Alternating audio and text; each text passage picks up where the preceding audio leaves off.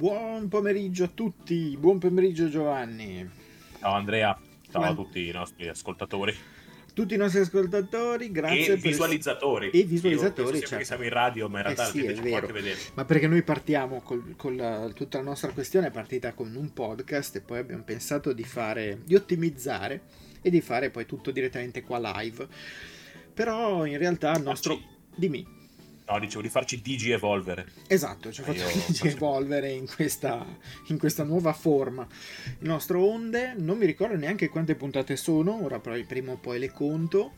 E vabbè, ne abbiamo già fatte un po', ne, ne, facciamo sempre un po' di chiacchiere, non riusciamo magari tutte le settimane, però è anche un periodo in cui non è che ci siano proprio tutte ste notizie in effetti diciamo sì, che... diciamo che notizie grosse è sempre quella questione, nel senso che noi, eh, essendo comunque un sito piccolo, perché qui volevo ricordare a tutti che effettivamente abbiamo un sito, il mio obiettivo di, quello, queste live quello lì dietro, quello lì dietro. Quello che si può ottenere con questo poster di Batman. esatto. E, e, non è vero, chi, chi, ci ascolta non lo sa eh, e basta un poster di Batman alle mie spalle e lo indico come fossi uno youtuber dimenticandomi che siamo in live. Esatto. No, essendo poi anche un sito piccolo, nel senso noi comunque sul sito nel news ne pubblichiamo tantissime di, di quelle che, che ce ne comune, abbiamo questa squadra di newser bellissima, e, mm-hmm. però se effettivamente c'è da parlare, da discutere tanto, se uno dice guarda c'è un aggiornamento nuovo di Sifu, che esatto. esiste, sì, sì, certo. L'abbiamo detto, abbiamo giocato Sifu in live, possiamo discuterne ore e ore, ma non, siamo le persone adatte, ecco. Sì, sì, esattamente, esattamente.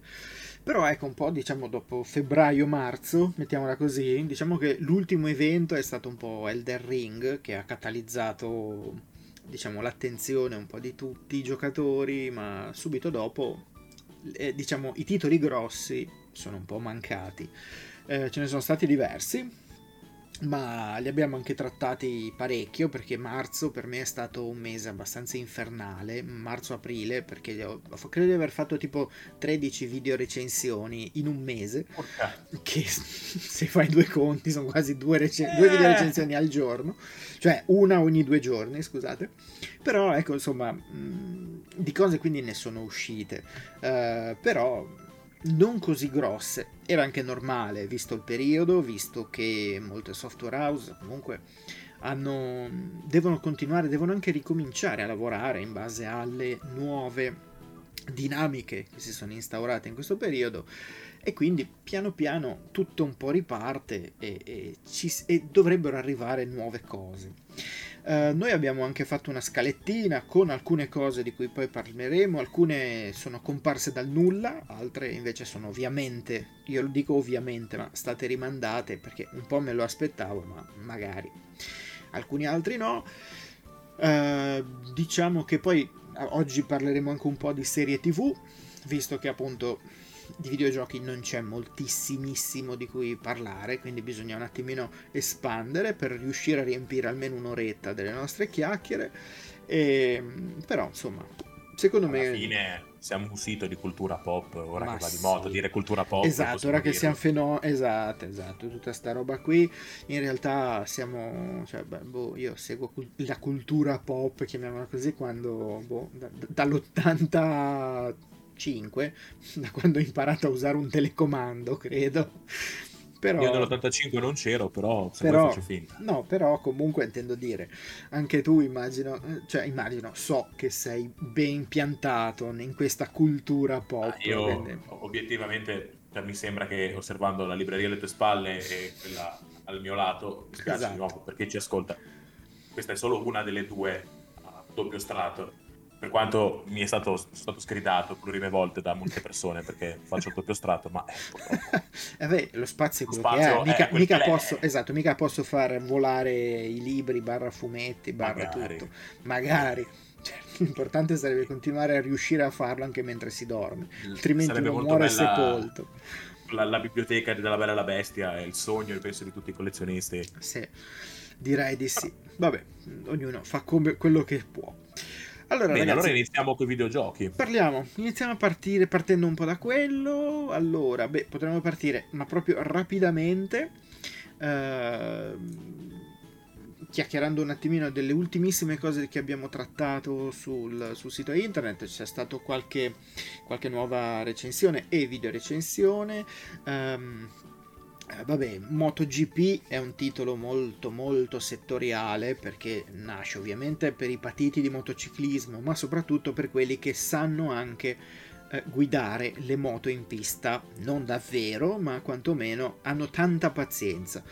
Abbiamo fatto la recensione da poco, cioè abbiamo sia video recensione che tutto quanto sul sito internet e canale YouTube, quindi se siete appassionati molto di questo genere di, di, di, di, racing game un po' particolare, perché i racing game sono una cosa, i racing game con le moto in realtà sono molto diversi. Però se volete, cioè avete questa, questa, diciamo, questi contenuti da dare un'occhiata.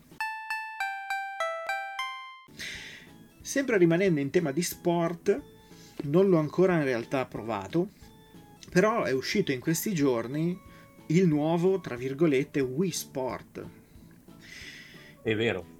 Che non l'abbiamo messo in scaletta, non l'abbiamo messo in scaletta perché vabbè, io poi improvviso mentre cioè, mi, mi ricordo cose, ma tanto non è cioè, credo che il primo Wii Sport lo abbiamo giocato un po' tutti. E... Io mi ero completamente dimenticato che fosse già uscito. No, ma non c'è problema. Anche perché il mio mestiere è un altro. Esatto, io... tu, tu, tu, fai un'altra cosa, quindi è, è giusto che mi, mi, ricordi io sta roba qui.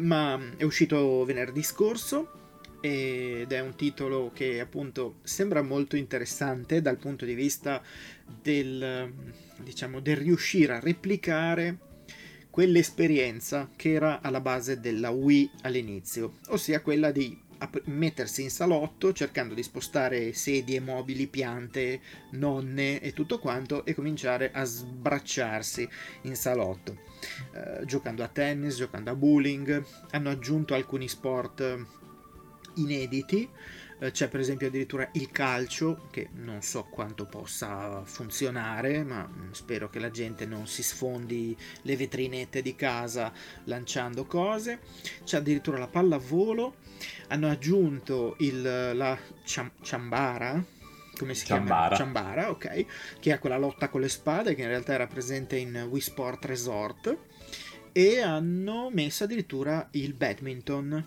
che devo un attimo provarlo perché lì per lì mi sembrava quasi un, un doppione del tennis.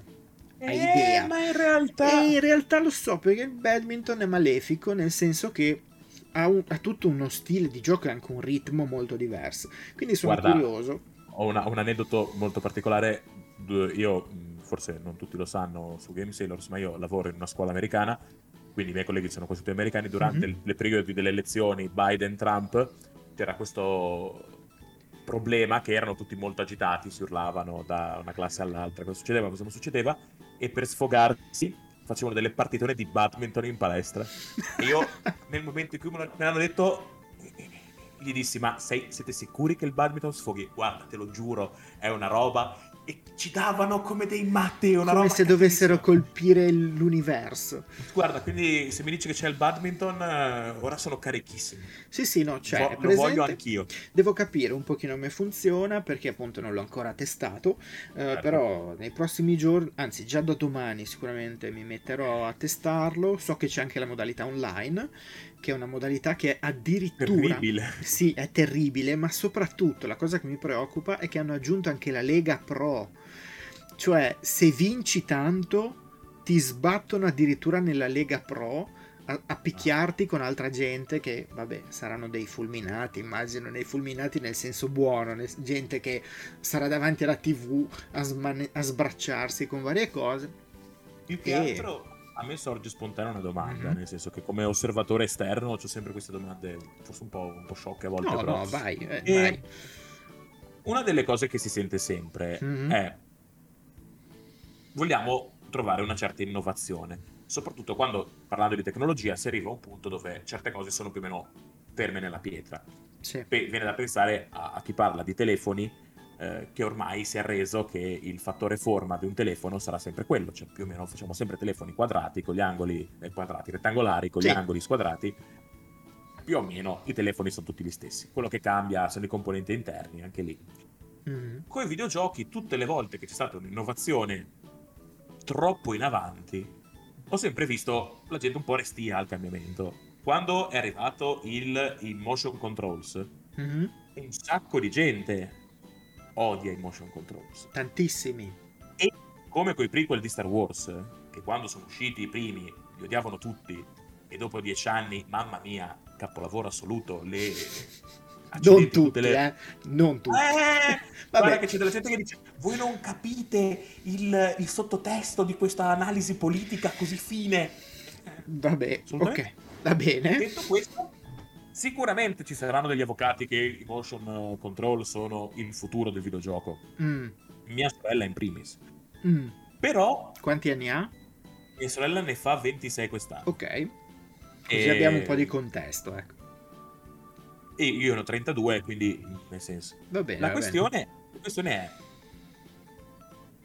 Wii, mo, Wii, Wii Sport benissimo, ritorna all'infanzia, operazione Marcord, Mhm. grandi. Obiettivamente, riuscirà a riportare un po' forza al motion control? Perché la Switch No. aveva una questione di un motion control molto più forte, molto più importante. La, la in Wii. alcuni- La Wii, sì, sì, però Ah, adesso sì, sì, no, sulla ok, Switch avevi detto Switch, ok, sì, sì. i, i Joy-Con della Switch hanno quel motion control pazzesco, quella roba, quella Sì. questione. Mi ricordo in Breath of the Wild c'erano due o tre giochi che dovevi Mhm. fare anche lì, barando spudoratamente con il motion control. Eh, E nessuno con cui ho parlato, nessuno con cui ho letto su internet o ho visto, può anche essere una questione di bolle, è contento di questa cosa. Wii Sport può riportare questa cosa in avanti, beh, soprattutto essendo uscita a ciclo di Switch, non dico finale perché ancora sappiamo quando no, però diciamo resto, decisamente avanzato. Ma eh, guarda, la risposta secondo me è semplice. Nel senso, ehm, la Switch nasce per essere una console, secondo me, non votata al motion control. Loro ce l'hanno inserito per ovvi motivi. Alcuni anche buoni, nel senso che, eh, per esempio, i giochi in, in prima persona non sono sicuramente il, il, diciamo, il genere che andrà di più su Nintendo Switch perché la console non è particolarmente potente, eh, perché non è così semplice giocarci e poi perché francamente se ci devo giocare davanti alla TV con un Pro Controller lo posso fare, ma se mi piace quel genere lì è più facile che io abbia qualche altro sistema per giocare a quel genere lì. Rimane il fatto che se io ci giocavo a un Overwatch su un Switch, quando io potevo muovere la console quel pochino per mirare in modo un po' più definito rispetto a muovere solo un control, un control stick, la cosa non era affatto male. Però rimane il fatto che alla fine sono stati pochissimi i giochi che hanno effettivamente tratto vantaggio dal- dai sensori di movimento. Secondo me l'idea di Nintendo è questa qua. Hanno una console che ha finalmente venduto tanto. Hanno detto, siccome tanti anche ragazzini, bimbi, giocano con questo tipo di, di console, ovviamente tutti quelli che non hanno la versione light, perché se hai la versione light non ci giochi a, a questo Nintendo Switch Sport. Quindi, eh, se tu hai la possibilità di staccare i due Joy-Con, allora magari magari sono tutti bambini anche perché non è un gioco particolarmente eh, cioè loro vabbè ci hanno fatto anche la Lega Pro online eccetera eccetera. Però francamente eh, io che forse sono addirittura fuori dall'altra parte cioè io sono troppo avanti secondo come target secondo Nintendo ma io difficilmente ci mi ci divertirò online o farò grandi cose. Al massimo, se mi viene qualcuno in casa, voglio fare il cretino, attacco due Joy-Con e vediamo di fare due cose a tennis o due cose a bowling. Però molti ragazzini, molti bimbi, tra cui alcuni che magari anche tu conosci tramite appunto la scuola americana, eccetera, eh, l'era di Wii Sport non l'hanno mica vissuta. Quindi quel momento lì di, di fare i pazzi davanti allo schermo non ce l'hanno avuto. E non è detto che un tipo di gioco del genere per loro sia nuovo.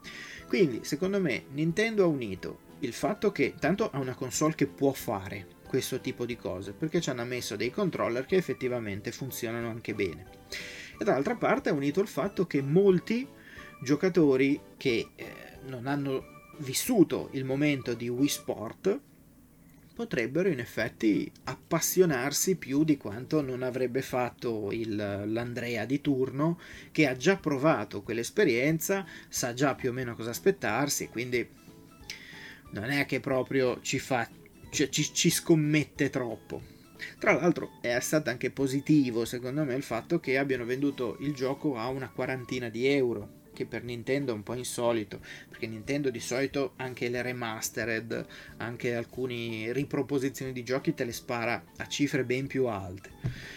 Eh. E quindi secondo me ha puntato un po' su quello. Tra l'altro anche considerando il fatto che uh, in estate, non mi ricordo se c'è già un mese specifico, ma direi in estate, dovrebbe arrivare gratuitamente anche l'aggiornamento con il golf.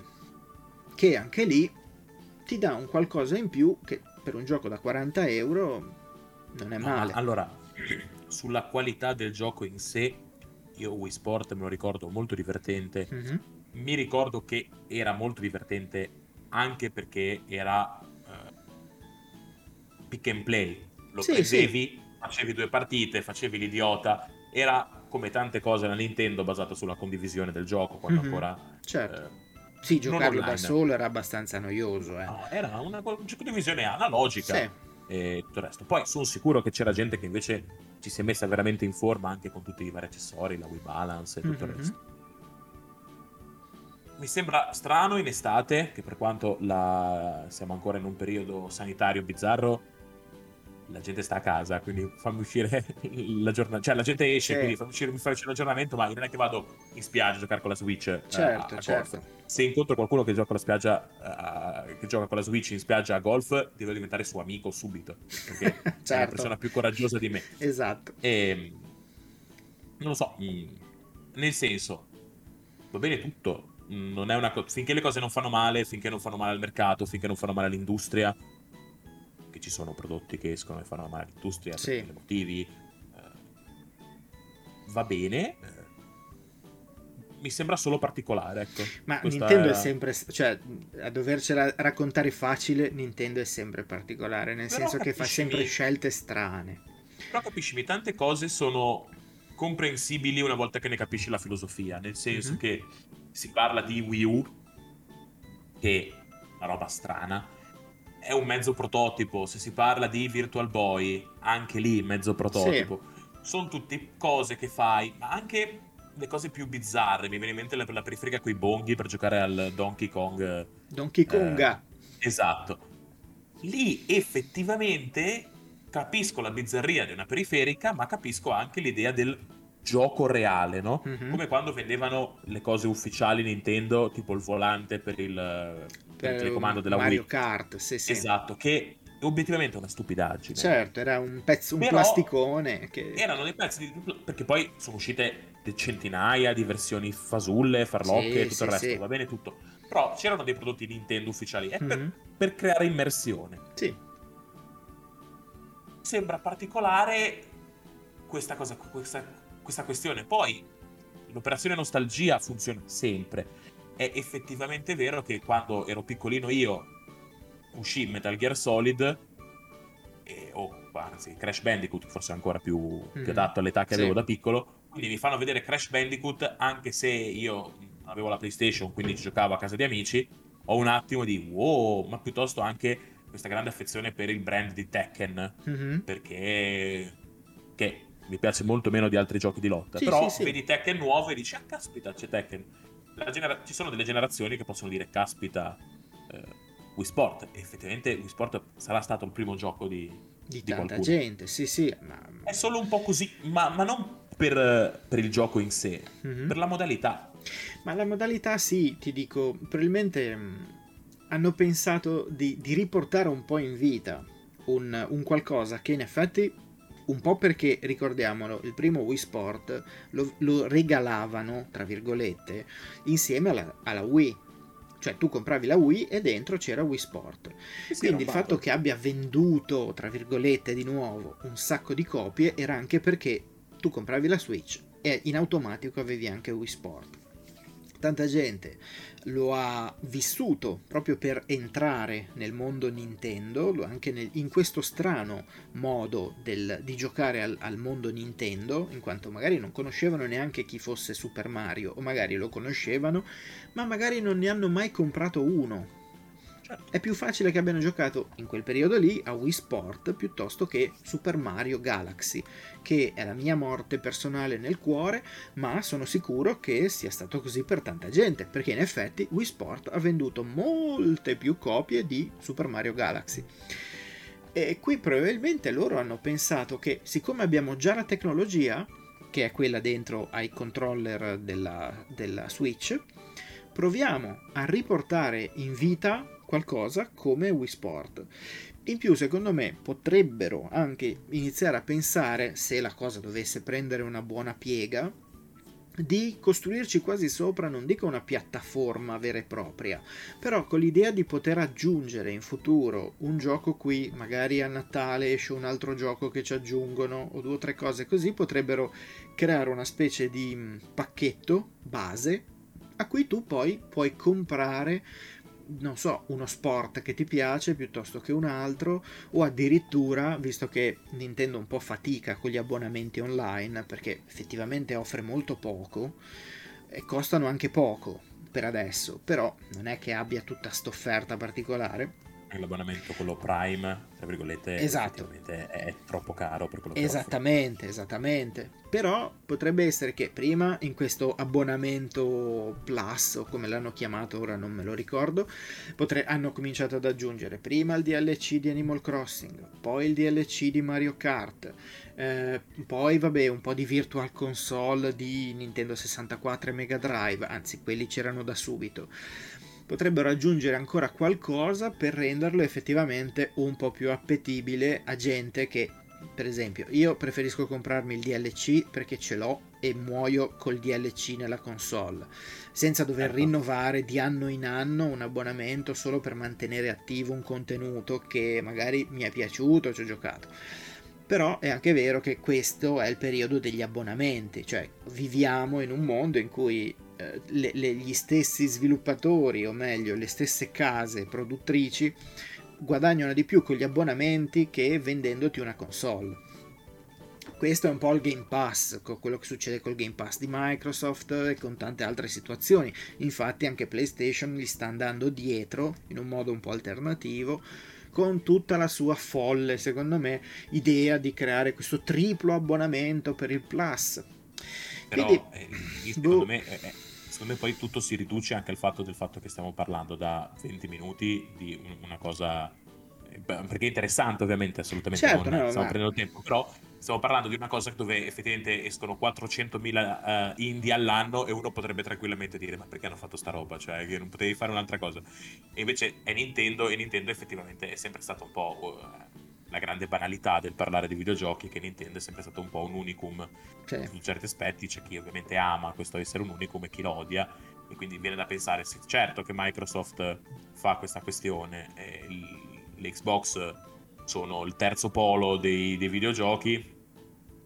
Il, il, il, il, gioco da PC comunque è tutta una, una bestia a sé che si divide fra lo mega smanettone che si aggiorna al PC una volta ogni due anni e chi si è comprato un portatile nel 98 e, e ancora adesso resiste. ci fa girare Windows 98 esatto, resiste estremamente. Mm-hmm. e, e, ci sta questa, questa questione cioè offrire anche una cosa forse più ghiotta rispetto ai, ai, concorrenti perché effettivamente ad oggi il Game Pass è imbattibile come servizio sì sì sì. Eh, è una cioè sembra una, sembra una magia. Sì. E, rispetto poi appunto confrontando il Nintendo. Poi logico se uno parla di esclusive e tutto il resto, è logico che l'Xbox ha molte meno esclusive e la Switch ha eh, boh, Breath of the Wild e uno dice ah, vabbè. Beh ciao, grazie. E... Sì, sì, è vero, è vero. Però ti dico, Però poi qua stiamo, strano... stiamo, parlando anche in effetti di un qualcosa che boh, io sto ipotizzando una, certo. una, cosa perché in effetti è uscito Wii Sport anzi io lo chiamo Wii Sport perché ormai quello ah, sì, era sì, vabbè, però certo. eh, Nintendo Switch Sport che anche qua ci sarebbe da aprire un libro perché mazza inventati un nome che la gente possa ricordarsi in modo un pochino più però al di là di quello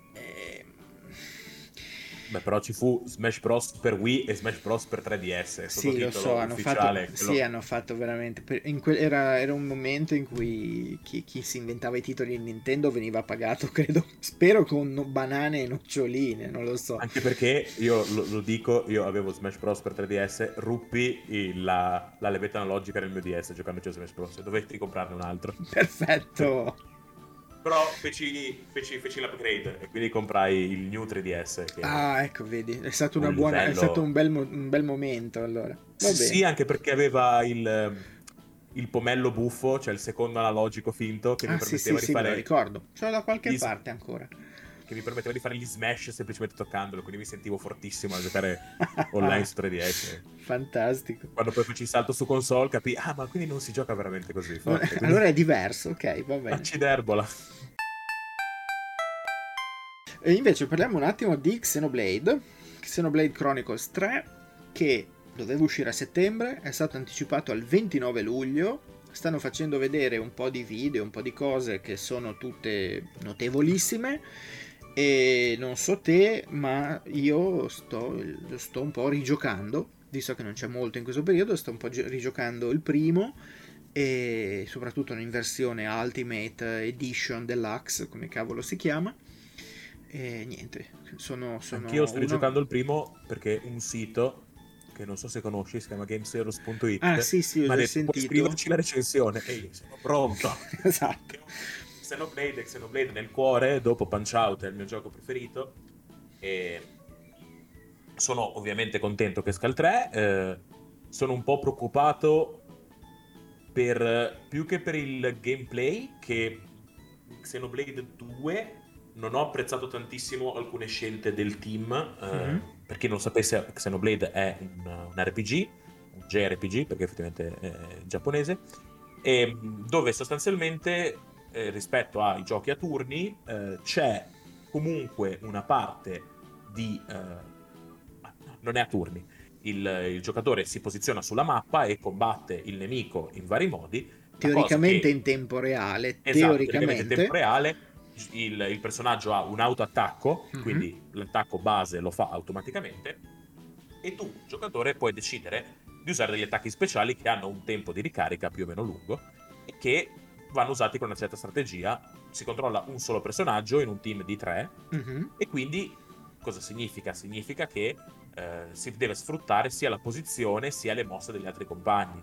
Ad esempio, eh, un personaggio ha un attacco che fa di più se colpisce alle spalle un mm-hmm. personaggio ha un attacco che se colpisci di, di, lato dà un certo status negativo che l'altro sì. compagno può utilizzare per crearne un altro e quindi creare queste linee di combo infinite. Sì, sì, c'era tutto quel discorso fiaccamento, atterramento, eh, stordimento, ok. Esatto. Ehm, e, e sostanzialmente la... il gameplay è molto simile fra l'1 e il 2 con mm-hmm. alcune piccole differenze. Ehm, e anche alcune differenze meccaniche. Eh, nel, nel 2 c'è una componente gacha, quindi eh, alcune delle le, le armi sono personaggi. Nel 2 mm-hmm. c'è questa cosa molto particolare che le cosiddette lame, le blade, come dicono nel gioco in inglese, ehm, che si possono usare nel gioco, hanno un personaggio che le rappresenta e che dona l'energia alla spada fisica.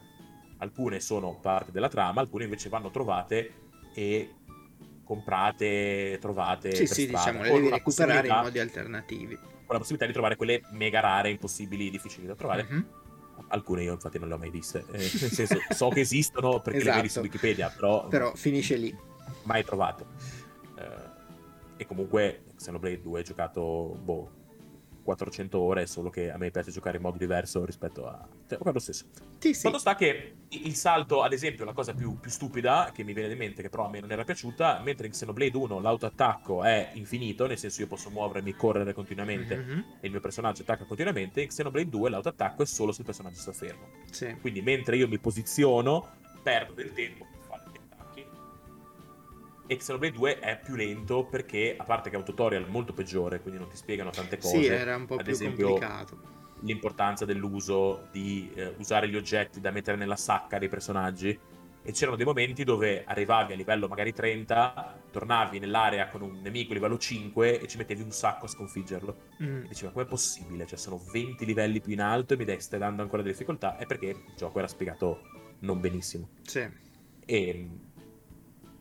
Quindi l'1 sicuramente molto bello, il 2 sicuramente molto bello, a livello di trama mi è piaciuto di più il 2, mm-hmm. eh, perché forse comunque anche un po' più...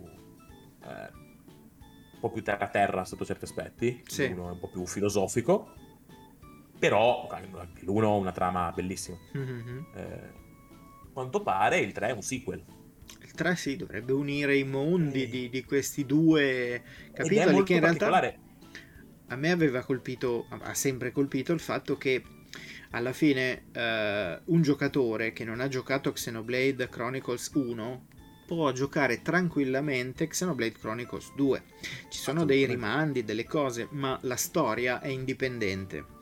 E così al contrario, se qualcuno aveva giocato Xenoblade Chronicles 2, che tra l'altro buffamente è uscito prima su Nintendo Switch rispetto all'1, perché l'1 ricordiamo è del 2010, era uscito sulla Wii originale, e poi e il remake per 3DS. Poi il remake per, per 3DS, e poi l'edizione ultra definitiva eh, con, con diciamo, i miglioramenti tecnici per, per Nintendo Switch poi chissà che non facciano una collection dove ci sono tutti e tre insieme, vai a sapere.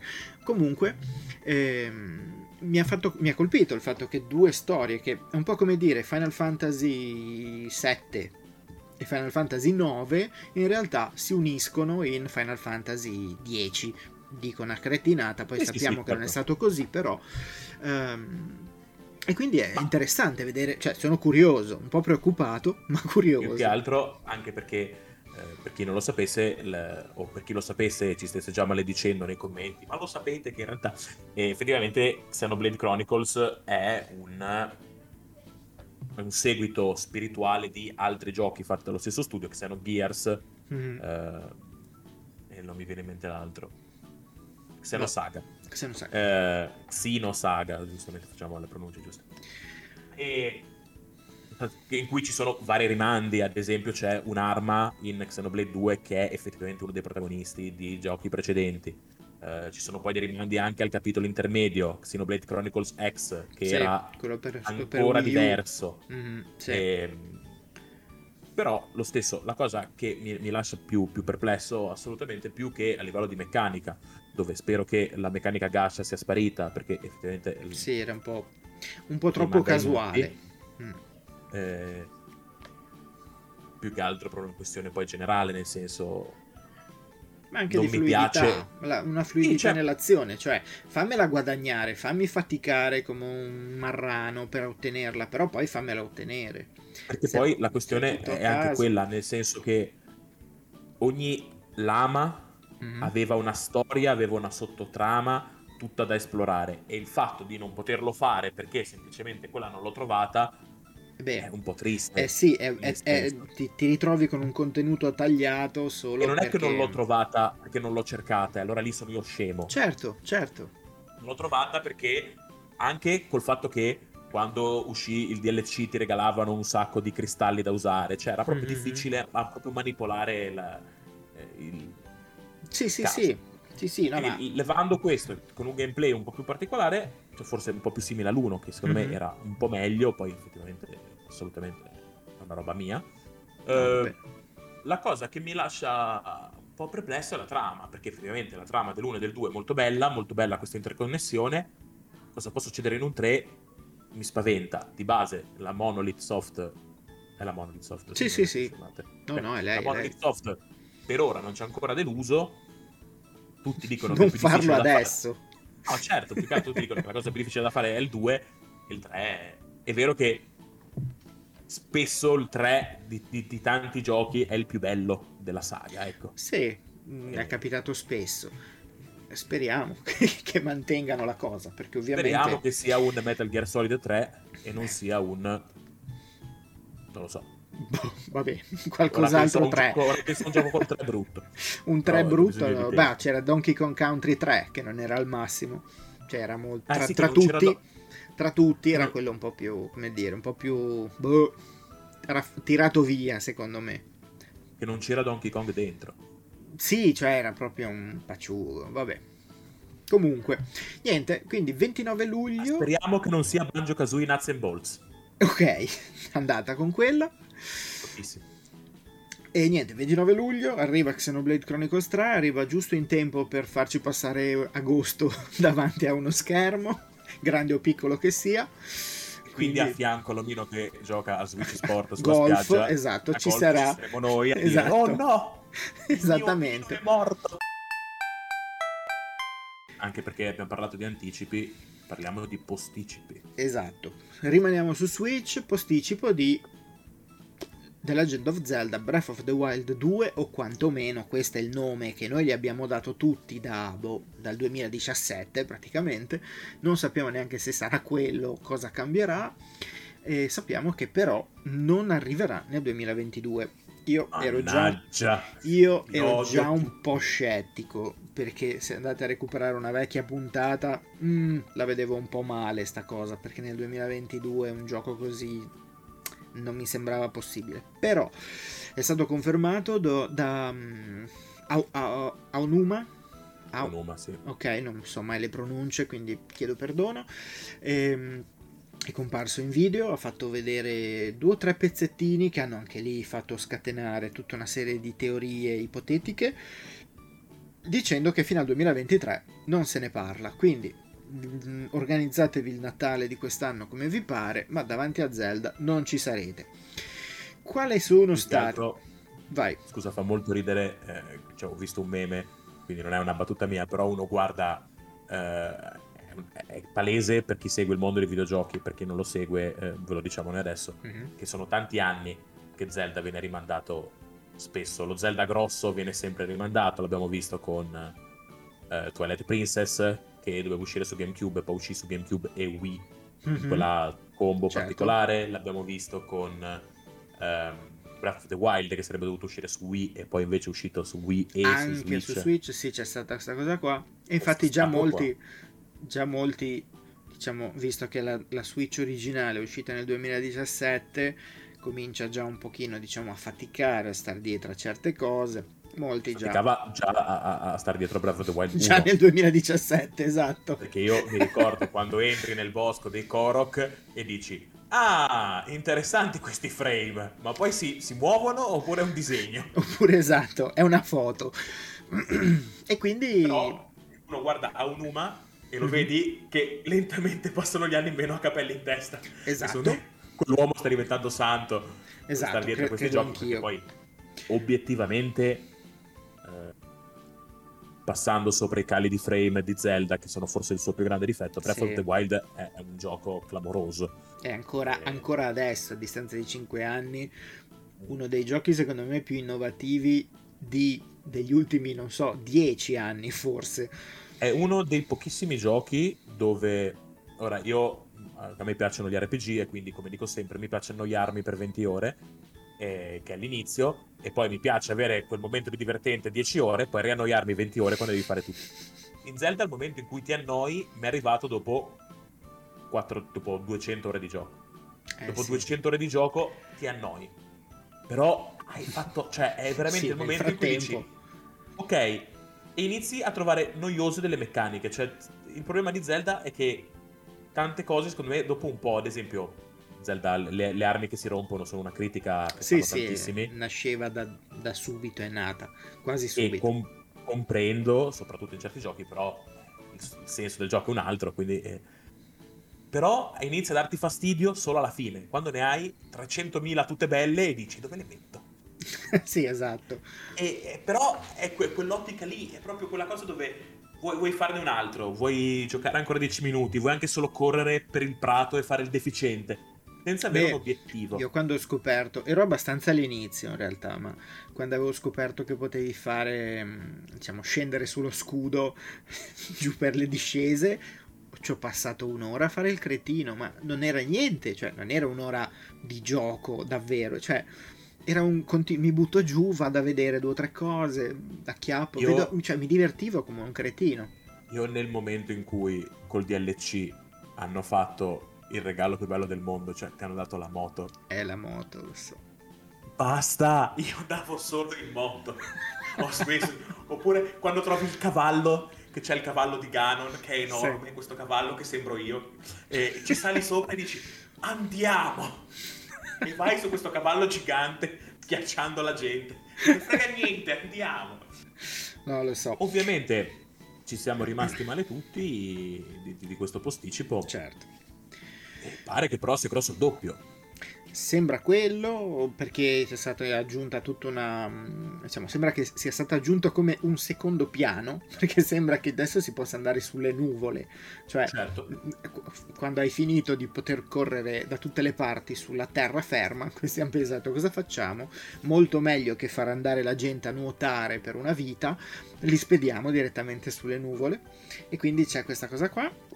Ed è interessante. È un grande classico di Zelda sì. perché anche. Eh mi viene in mente, il primo che mi viene in mente è Minish Cap, aveva tutto un dungeon sulle nuvole. Sì, sì, ed, sì, e sì. con la K che sbloccava il salto. E uno diceva, ma quindi puoi saltare? In Zelda, ma sono ubriachi. Esatto, la gente non ci credeva, invece è successo. È bizzarro comunque quanti franchise, ripensandoci adesso, sono diventati più pazzeschi col salto. Uno pensa a Zelda, ma anche appunto Elden Ring, ma anche Monster Hunter. Sì, Uno dice, sì, momento sì, in cui hanno dato il salto hai detto, ma caspita ma cioè, una, una roba, esatto, una roba che cioè, lo insegnavano da Donkey Kong o da prima ancora in altri titoli e invece ha effettivamente... Mario salta e basta. Esatto, non fa altro, da una vita. Potrebbe, potremmo farci un meme con lui che dice da una vita che ve lo dico.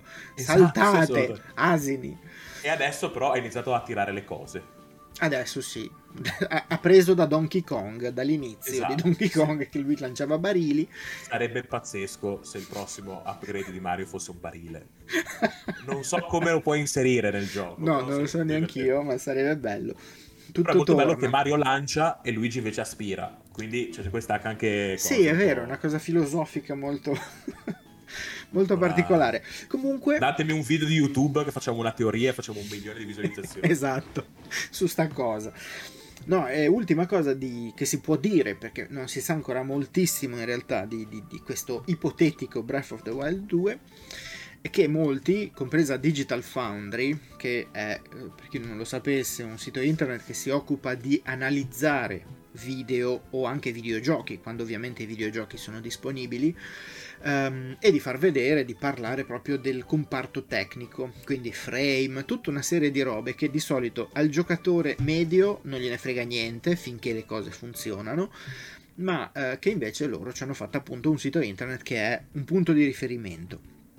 Uh, loro hanno detto che secondo quello che hanno visto, secondo quello che è stato visualizzato nei brevi spezzoni che accompagnavano questo video di scuse di Onuma, eh, è probabile che questo slittamento coincida con una nuova e con la famosa ipotetica Switch Pro che se ne parla da una vita tutti continuano a dire eh?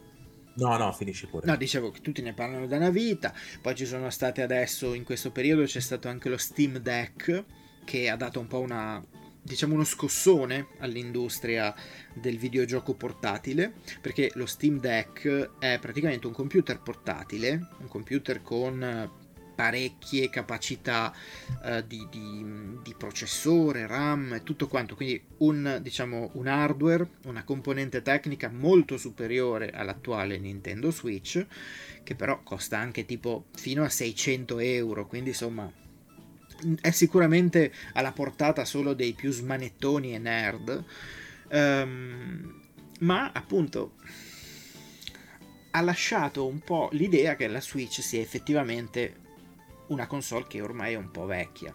Poi io mi ci gioco, ci gioco ancora come un pazzo, mi ci diverto, soprattutto per me è la casa, de- cioè gli indie nascono per girare su una Nintendo Switch perché come mi sono divertito io con gli indie non avrei mai fatto alcuni indie non li avrei mai giocati su altra console perché mi permettevano una, fruibil- una fruibilità maggiore ma anche banalmente anche Hades che è un gioco che è uscito per, per tutte le console anche le console diciamo più performanti come PlayStation 4 PlayStation 5 Xbox eccetera io da quando l'ho comprato su Nintendo Switch non ho più toccato le altre versioni che avevo comprato a prezzi abbastanza irrisori su internet e ho continuato a giocare su quella versione lì proprio perché mi permetteva un approccio molto più veloce, diretto, immediato, insomma. E quindi... No, ma anche per rigiocare grandi classici, io certo. uh, Shovel Knight l'ho finito su Nintendo 3DS, mm-hmm. l'ho finito due volte su Switch. Ma sì, sì, due sì. Volte. Da Shovel Knight, tutte, vabbè, un altro di quei tutte, giochi. Dico due volte tutte le campagne. Sì, sì, sì. Hai finito Shovel Knight, hai mai giocato Plague Knight? No, no. No, no, tutto, ho finito tutto, Plague non rompere le scatole. Il più bello è il terzo. Spectre Knight è il più bello. Quale? The Spectre Knight. Ah, sì, sì, sì, sì. Okay. Shadow of Torment. Sì, sì, sì. No, quelli anche erano notevolissimi, però appunto eh, no, l'idea che, che, possa uscire una nuova Switch, io l'unica cosa che spero, l'unica cosa che spero è che quantomeno sia retrocompatibile con tutto quello che è uscito sull'attuale Switch. Quindi rimettimi la schedina, rimettimi non la schedina micro SD, perché quella mi auguro che ci sia, ma fai in modo che tutto quello che io ho comprato, perché ce n'ho una caterva di, di certo. indie um, e di giochi per, uh, comprati sull'eShop, continuino a funzionare anche sull'altro. Sarebbe se no uno smacco infinito che era già successo su Nintendo Wii, cioè era già successo in passato che tutte le cose comprate poi alla fine uno se le sia giocate per strada. Però stavolta Beh, sarebbe veramente folle. Quindi ah, io quello... ricordo scusami, scusami. No, no, vai, vai. Interrompere. No, no. no ecco, una cosa che ricordo era appunto anche una critica forte su non riuscire a connettere il Nintendo account e quindi doversi sì. comprare le cose su DS e su Wii su Wii U che era la stessa cosa sì, sì. che continua a essere secondo me una bocchiata nel senso che ormai adesso la Nintendo ha una famiglia di console sole quindi questo problema si, è risolto però sì. spero che venga portato la cosa che viene da pensare a me è ora parlare di Switch Pro nel 2018 che parlano di Switch Pro. Sì, cioè, il giorno dopo che è uscita e qualunque cosa, quando hanno fatto uscire la OLED, ma è una Pro perché? Quando è uscita, ma è una Pro perché? Ora, dopo tanti anni, far uscire una Pro personalmente mi sembra stupido. E un, mi rendo conto che ne parliamo tanto, è una delle mm-hmm. cose che genera più click in assoluto, perché effettivamente questo, quest'altro, le varie preoccupazioni, poi soprattutto con eh, il momento in cui siamo con le console, dove una PlayStation 5 l'hai vista te, quattro influencer e basta. E... Trovi solo i giochi. Sì, esatto. La, la, questione è questa qua, nel senso, ci dobbiamo aspettare una Switch Pro, dobbiamo aspettarci una Switch 2 e soprattutto ce la dobbiamo aspettare veramente. Ma per sai... come funziona il mercato è vero che cioè 2017, siamo nel 2022, eh beh, sono già un po' di anni. Sì, Se poi considera che secondo me 5 No. Secondo me poi andiamo avanti ancora un po', facciamo ancora Natale e poi secondo me però a quel punto arriviamo all'uscita di questo nuovo Zelda che siccome è già due volte che fa diciamo da tramite tra due console, magari esce anche su Nintendo Switch, eh, come è successo per Twilight Princess e, ah, per certo. altri, e per altri titoli, però non sarebbe così strano se in effetti, perché poi alla fine anche Nintendo Switch io me lo ricordo, eh, è stata annunciata e mostrata ma tipo due mesi prima che uscisse. No, ma avevano fatto una roba che la, la gente. Chiamavano... Sì, Dolphin. No, come la... no, sì, Dolphin era il GameCube. X. Sì, boh, non mi ricordo. Una roba io mi ricordo, cioè, veramente un sacco di gente diceva, eh, eh oltretutto guardavi, non lo so, un, un, let's play di qualcosa e dicevano, ah, è quando, registrato mesi prima. Fa quando uscirà Project X, dici, ce l'ho in mano da due anni, siete indietro. Eh, a me sembra strano mm-hmm. far uscire una Pro. Nel senso Ma sì, che... probabilmente no. Ecco, mi sono confuso. Cioè, ho sbagliato. Mm, no. io, io, non intendevo una Pro come PlayStation 4 e PlayStation 4 Pro. Io intendevo proprio una nuova console. Ragionissima a dirlo, ma perché il Pro è una cosa che è iniziato ad arrivare e le varie versioni delle console sono sempre esistite, cioè mm-hmm. sono 400 tipi di, sì, sì, sì. di Mega Drive e nel senso la lista è infinita una cosa che ho notato è che, appunto, guardando anche la, la concorrenza, perché c'è un solo sito di videogiochi che è gameseros.it, però il nemico bisogna conoscerlo. Quando vai a vedere la concorrenza, è vero che un sacco di titoli a K click eh, è, è l'ora di una pro, sì, sono sì. 300 miliardi. E ho sentito tanti videogiocatori più esperti di me, più, più appassionati, anzi, diciamo, di me, che è la cosa più mhm. importante, mm-hmm. ehm, dire ah io questo gioco non riesco a giocarlo perché il frame rate è troppo basso.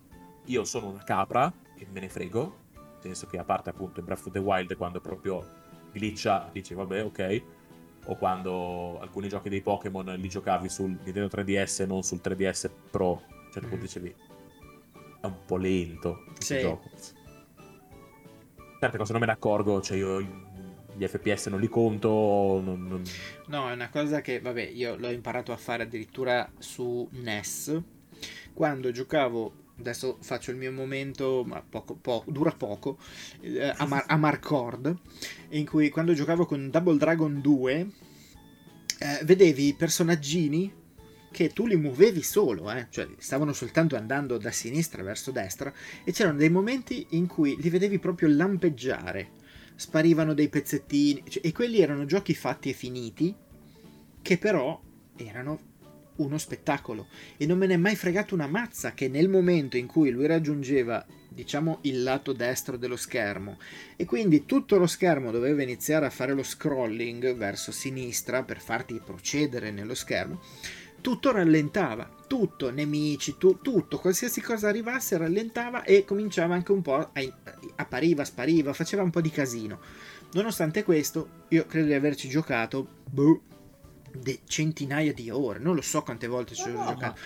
Quindi, già partendo da lì, io mi sono un po' fatto un'idea che il gioco cioè è vero, però ecco, no, non riuscirei mai a dire io quel gioco lì non lo gioco perché troppo, scatta troppo. Poi oh, ecco, ci sono dei me... giochi anche magari che lo fanno davvero e sono però brutti. Il problema no, è quello. Certo. Però in altri poi, casi... Appunto, secondo me è una questione, come diciamo sempre, anche poi di, di mercato. Ora non, non, non mi sembra di, di, voler fare l'alternativo nel dire no, che siamo no. videogiocatori atipici. Eh, perché effettivamente te giochi da non, sacco di tempo. Io praticamente 5 anni. Io praticamente non gioco, quindi cioè, effettivamente è vero che non siamo proprio l- i cool kids che ah, gne, ho il, questa roba pazzesca. No, vabbè. In generale è vero che è un, è un argomento di conversazione pari a arriverà mai la Coca-Cola alla ciliegia in Italia? Sì.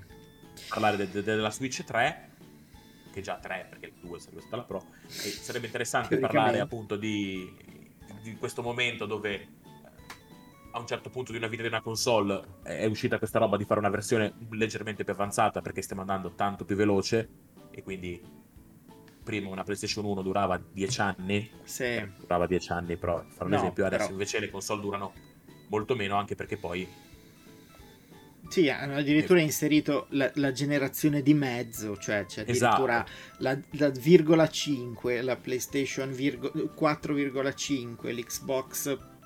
Eh, quindi... Viene anche da pensare che effettivamente eh, la, la, Switch funziona bene come eh, gio- macchina da indie perché gli indie non hanno questi certo, requisiti hanno, atomici. Esatto.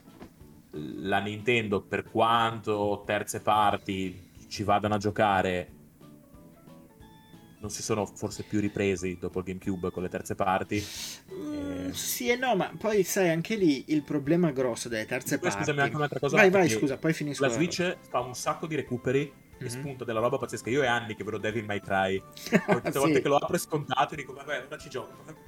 Hai giocato a Devil May Cry? No, vabbè. Su Switch. Però è, è vero che Devil May Cry è un gioco di 85 anni fa. Ormai... PlayStation 2. Ormai il mio telefono fa girare Devil May Cry. Più o meno. Eh, non, non, lo so, non, non, non, saprei dire... Sì, ti dico... Eh...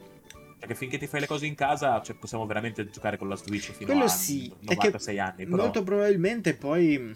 Eh, alcuni giochi, alcuni giochi su, su Switch arrivano molto in ritardo, come Devil May Cry, ma con estremo ritardo, cioè più in ritardo di così non si poteva perché prima non potevano arrivarci, per tanti motivi diversi. Tanto vabbè, perché il digitale non era così concreto. E fa buffo parlare di concreto di una cosa digitale, ma non, non esisteva veramente. Quindi cosa facevano? Dovevano prendere tutti e tre i giochi, buttarli dentro ad un CD o mini CD nel caso di un GameCube, venderlo, poi pensare che probabilmente non te lo comprava nessuno. Cioè, diventava un po' più complicato. Ora probabilmente la cosa è già più fattibile, però appunto devi scendere a patti col fatto che ti stai comprando un gioco del 2003, 2, 2, 2, 3, boh, insomma siamo lì. Quindi cioè di 20 anni fa è vero che è scontato, ma 10 euro forse potresti anche scegliere di non spendercele. Per dire, poi è un bel gioco, eh, il primo, però il primo e il terzo, il 2 lasciatelo perdere.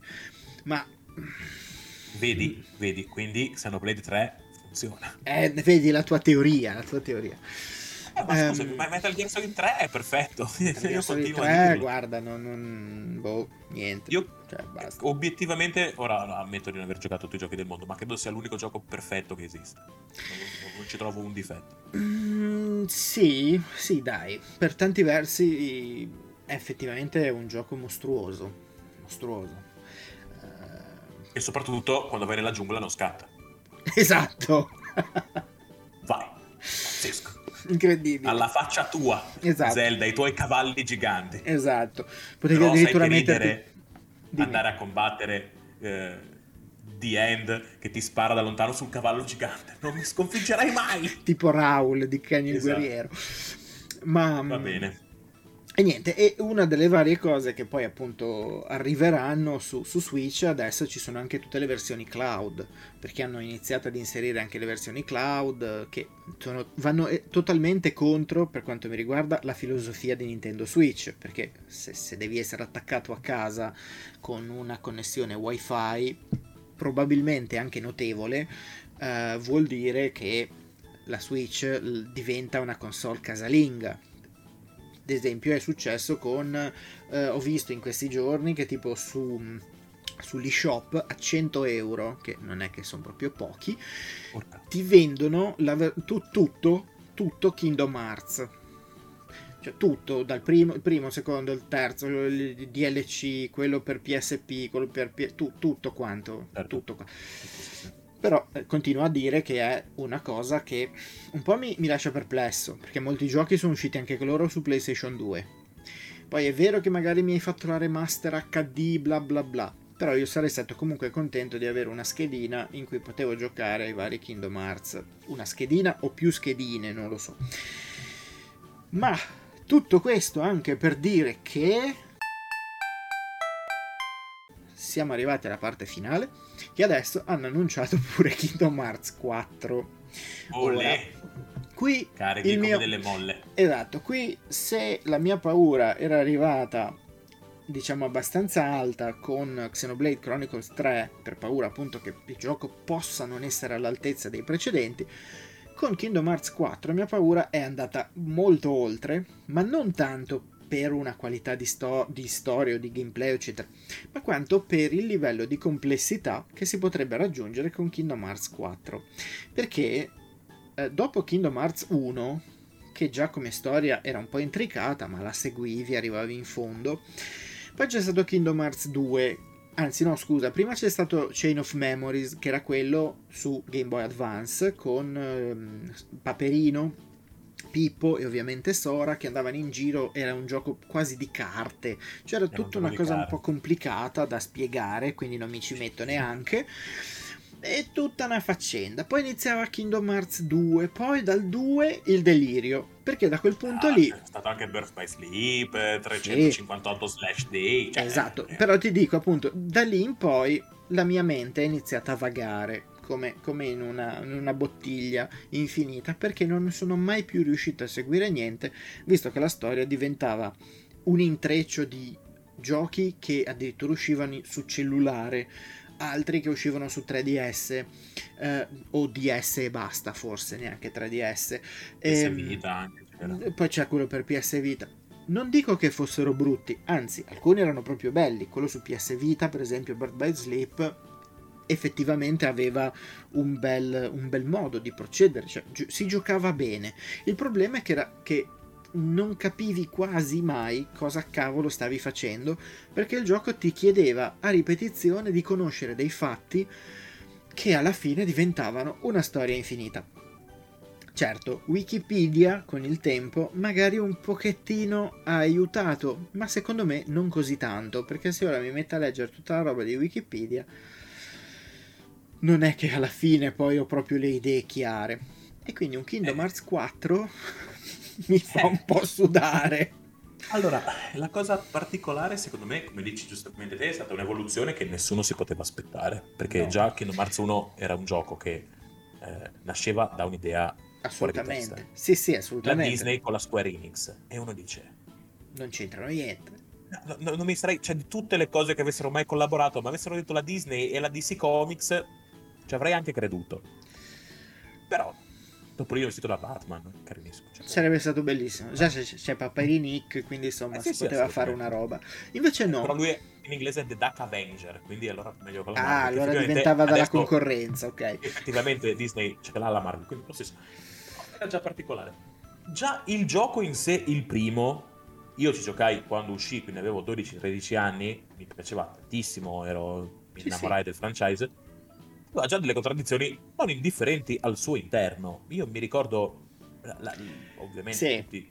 questo è uno spoiler per un gioco che è uscito nel 2001, fa, credo, poco di più, quindi insomma vai tranquillo. Però quell'enorme questione del fatto di, eh, che alla fine ci rivelano che il Kingdom Hearts è la luce e poi questa luce esce da questa porta gigante, apro la porta e dentro cioè, pieno di mostri, uno dice ma mi avevi appena detto che era la luce? Cioè, Mettiamoci d'accordo. Questi 10 secondi. E poi questa voglia matta di lanciarsi su 300.000 console e rendere tutto importante. Eh, il gioco col cellulare, se chiede ai fan, ovviamente è quello più offensivo perché ti costringe a giocare veramente 40 miliardi di anni perché tutto è importante, tutto è canon.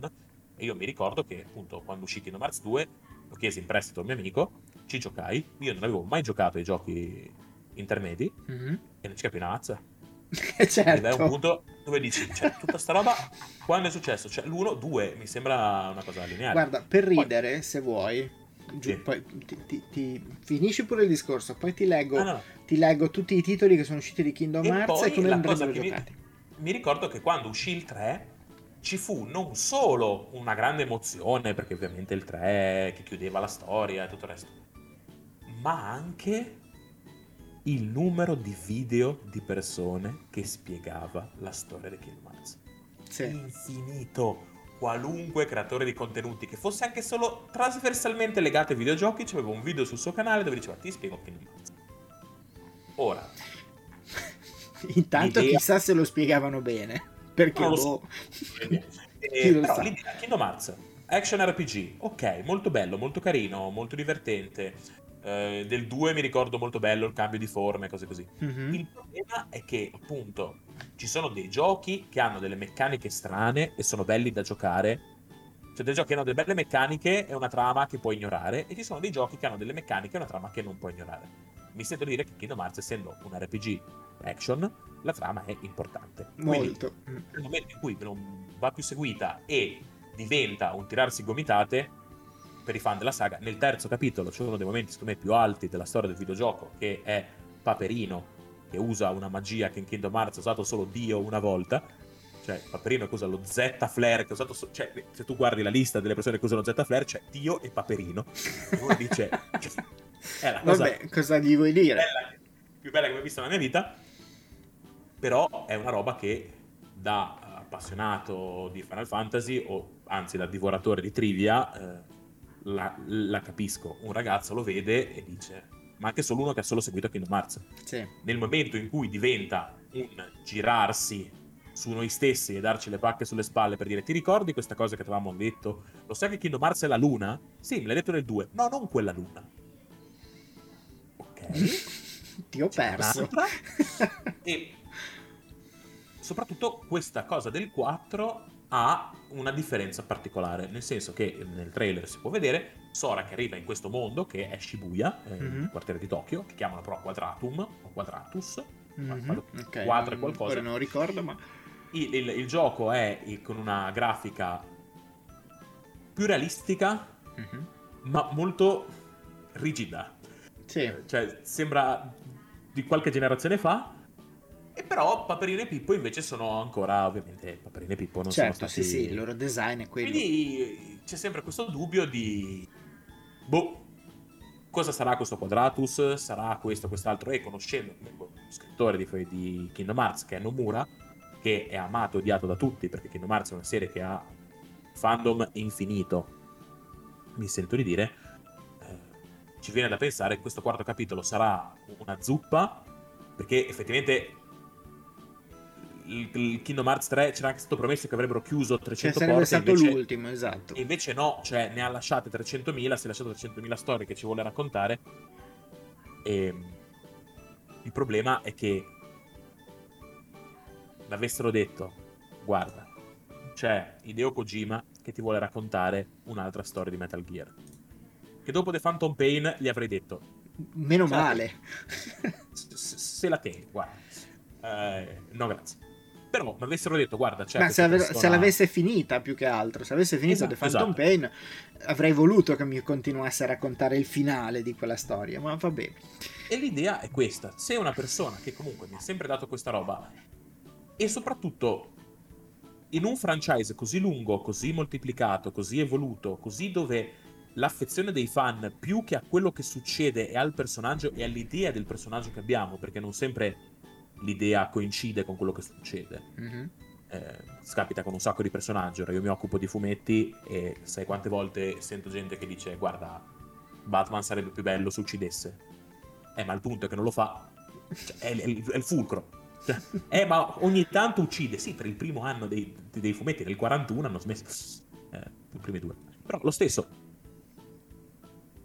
Viene da pensare, Kingdom Hearts 4 cosa c'è ancora da dirci su Sora? Questo personaggio la cui principale caratteristica, una caratteristica bellissima, cioè che ha un cuore immenso.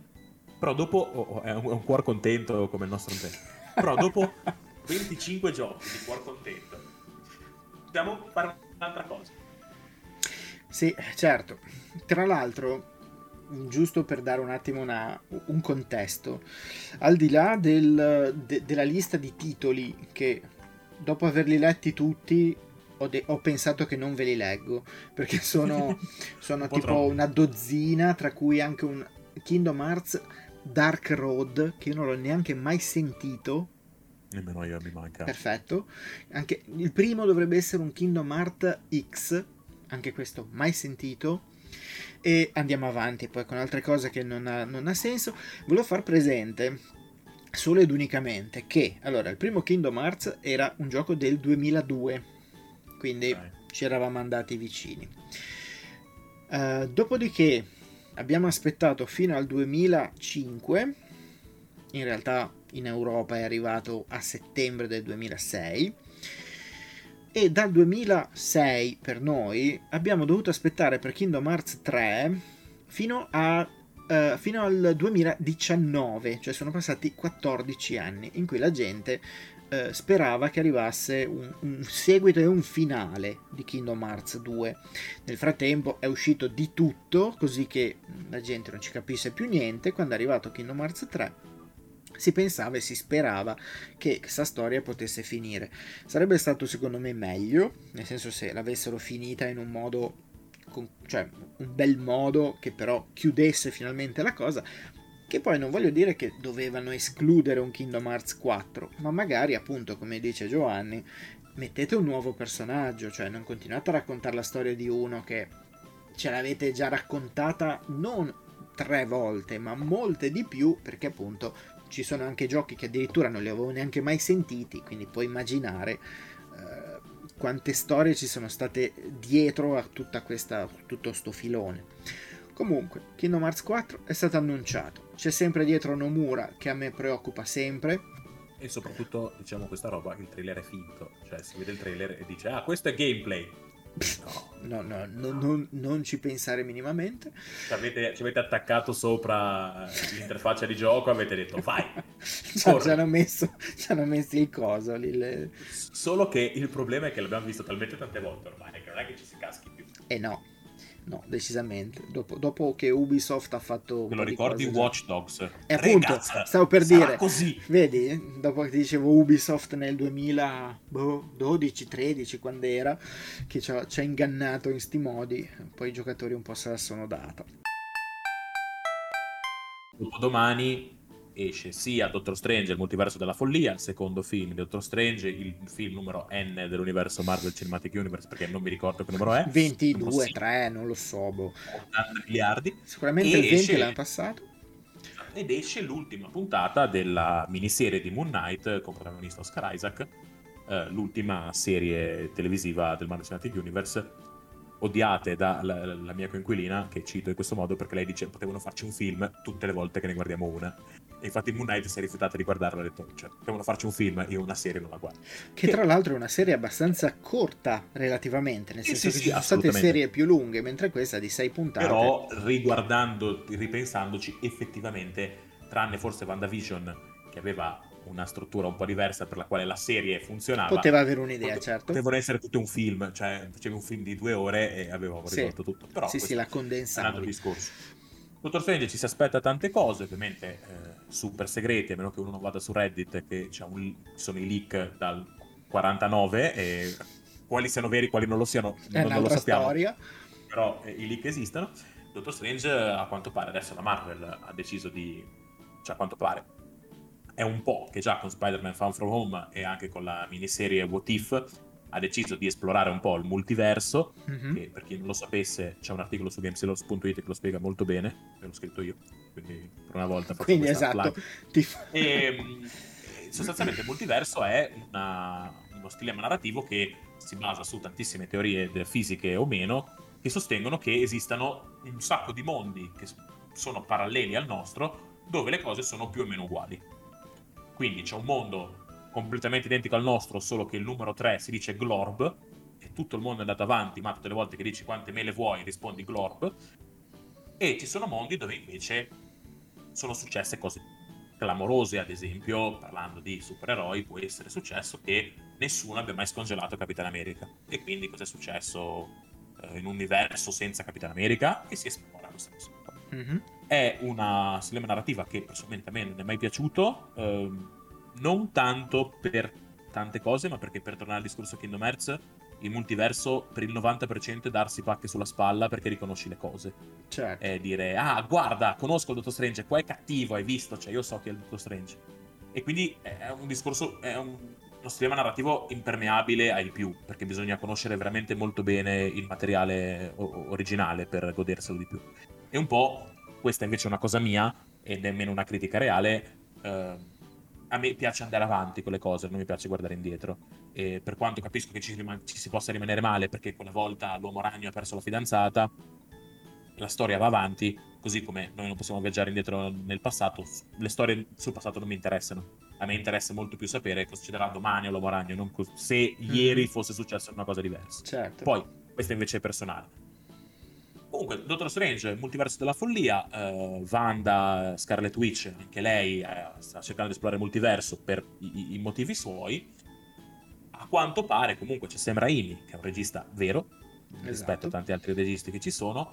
La cosa che eh, c'è stato un po' di, di crisi recentemente, eh, tanti film della Marvel vengono girati prima dagli artisti degli effetti speciali che girano una roba, sì. il regista copia e incolla quello che gli viene dato e gli artisti effetti speciali dicono ma scusate no perché non possiamo essere noi registi. Cioè perché prendete sto tizio per fare una roba che ho disegnato io. Sì. e ehm, quindi si spera che San Raimi possa essere più mobile in questa questione per quanto è vero che i film della Marvel eh, che, che, se ne dica eh, per quanto abbiano provato un po' a deviare con alcune cose hanno più o meno sempre una struttura molto simile. Il film che più ha deviato Eternals ha un po' spaccato il pubblico io non l'ho ancora e... visto, pensa. Non ho ancora non avuto il coraggio, in realtà. Ah, ecco bene.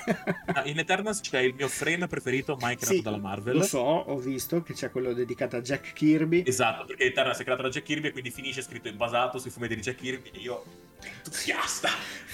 Ci ho fatto lo screenshot. Eh, cioè, L'hai condiviso, è per quello che lo so. Ovunque, cioè io quella lì per me è il momento quello del Marvel Cinematic Universe, ma io sono monarchico quando si parla di fumetti quindi chissà, sicuramente c'è da sperare che sia una cosa divertente. Per i fan di Benedict Cumberbatch nel trailer abbiamo visto che c'è sia lui sia la sua versione malvagia, quindi due Benedict Cumberbatch al prezzo di uno.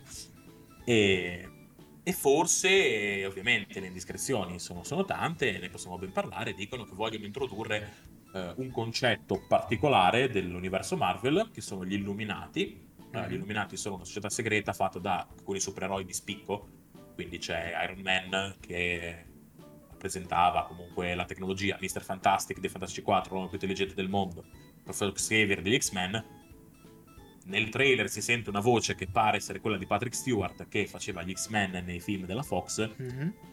Forse, forse dicono che ci sarà anche questa cosa qua all'interno di questo film, che apriranno ancora di più le porte del Marvel Cinematic Universe e si parla di, di, di fare questo gioco qua. Ora, quanto sia interessante non ci è dato saperlo. Nel senso che se si chiede a me, è vero che i film degli X-Men erano divertenti, almeno il 2 era molto bello. Mm-hmm, sì. eh, ormai la generazione, cioè è difficile secondo me incastrare bene il pubblico e soprattutto si sta, si sta facendo l'errore che poi fanno i fumetti di, di supereroi americani che è puntare tanto sull'effetto soap opera e nel momento in cui hai 80 anni di storie la cosa inizia a diventare più settoriale di quanto non si creda. Cioè, mm-hmm. la Marvel sta tirando tanto la corda. È vero che dopo Endgame tantissimi hanno, hanno iniziato un po' a mollare la presa. Sì, ah, sì, è vero. Il fandom esiste ancora, è molto forte. Eh, soprattutto alcuni film sono stati apprezzati per motivi eh, anche solo di, di, di, importanza cognitiva. Mi viene in mente Shang-Chi, è stato molto apprezzato, soprattutto giustamente dalla comunità eh, asiatica, che finalmente ha avuto un supereroe asiatico come protagonista. Mm-hmm. Eternals è stato apprezzato da chi ha detto film della Marvel sono tutti uguali, era un film un po' diverso. Eh, altri film di questa fase, Spider-Man Far From Home, c'era scritto Uomo Ragno, potevano venderlo anche se era sì, due ore sì, di Tom Holland certo. perché faceva le puzzette. E... Ehm, altri film, eh, forse più apprezzati, lo zoccolo duro Doctor Strange introduce un personaggio interessantissimo, che mi piace molto, si chiama America Chavez, chiamata Miss America. Mm-hmm. Eh, ogni tanto capita questa cosa che nei fumetti riusino i nomi di vecchi personaggi. Miss America era un personaggio anni 40 che volava.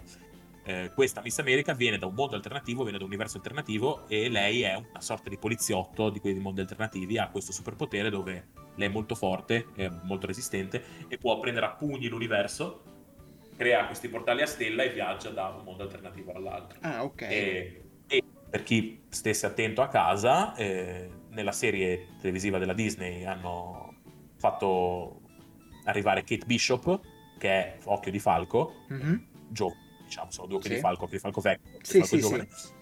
E c'è lei, c'è Miss America, eh, abbiamo visto da qualche parte i figli di Visione Scarlet Witch in WandaVision, mm-hmm. tutti sono personaggi di un gruppo che sono gli Young Avengers, che sono un gruppo giovanile di eroi ispirati ovviamente agli Avengers. Ora, a speculare è facile, certo. soprattutto se hanno letto. È vero che quando hanno chiesto all'attrice che fa Occhio di Falco, ma possiamo fare gli... ma forse ci saranno gli Young Avengers, Kevin Feige, che è il direttore supremo, l'ha guardata malissimo, come dire, se apre la bocca ti taglio, ti taglio le mani. Quindi chi lo sa. Però certo e America Chavez fa parte di questa cosa, di, di, un ciclo molto bello degli Young Avengers scritto da Kieron Gillen che si chiama eh, sti- eh, Lo stile maggiore della sostanza. Eh, effettivamente molto carino. Okay. in cui appare anche un altro personaggio particolare chiama Marvel Boy che dice venite con me se volete essere fichissimi. che facendo il, il versa vieni con me se vuoi vivere. Certo. Eh, però così.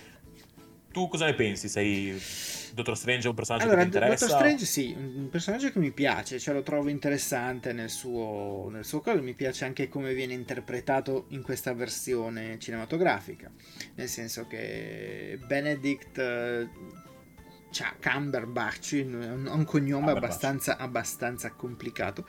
Um, lo, lo, conosco per altre serie, per la serie tv di Sherlock ah, Holmes, ha fatto dei, dei film eh, tipo The Imitation Game, quindi ottimo. C'è Davide che sì, ci ha salutato. Ci ha salutato, sì, sì, l'ho visto, l'ho visto, non so quanto tempo fa ci ha salutato. E c'è un Matti 12G che dice donate 10 euro, se ce li vuoi donare io li prendo. li prendiamo, non è che...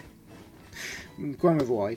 Dicevo, eh, è, un, è un, un, attore che mi piace molto come, come fa, come anche diciamo ha, ha, ha, creato, cioè creato in realtà no, come ha interpretato il Doctor Strange Uh, l'ho trovato divertente, ho trovato anche abbastanza cinico su alcune cose.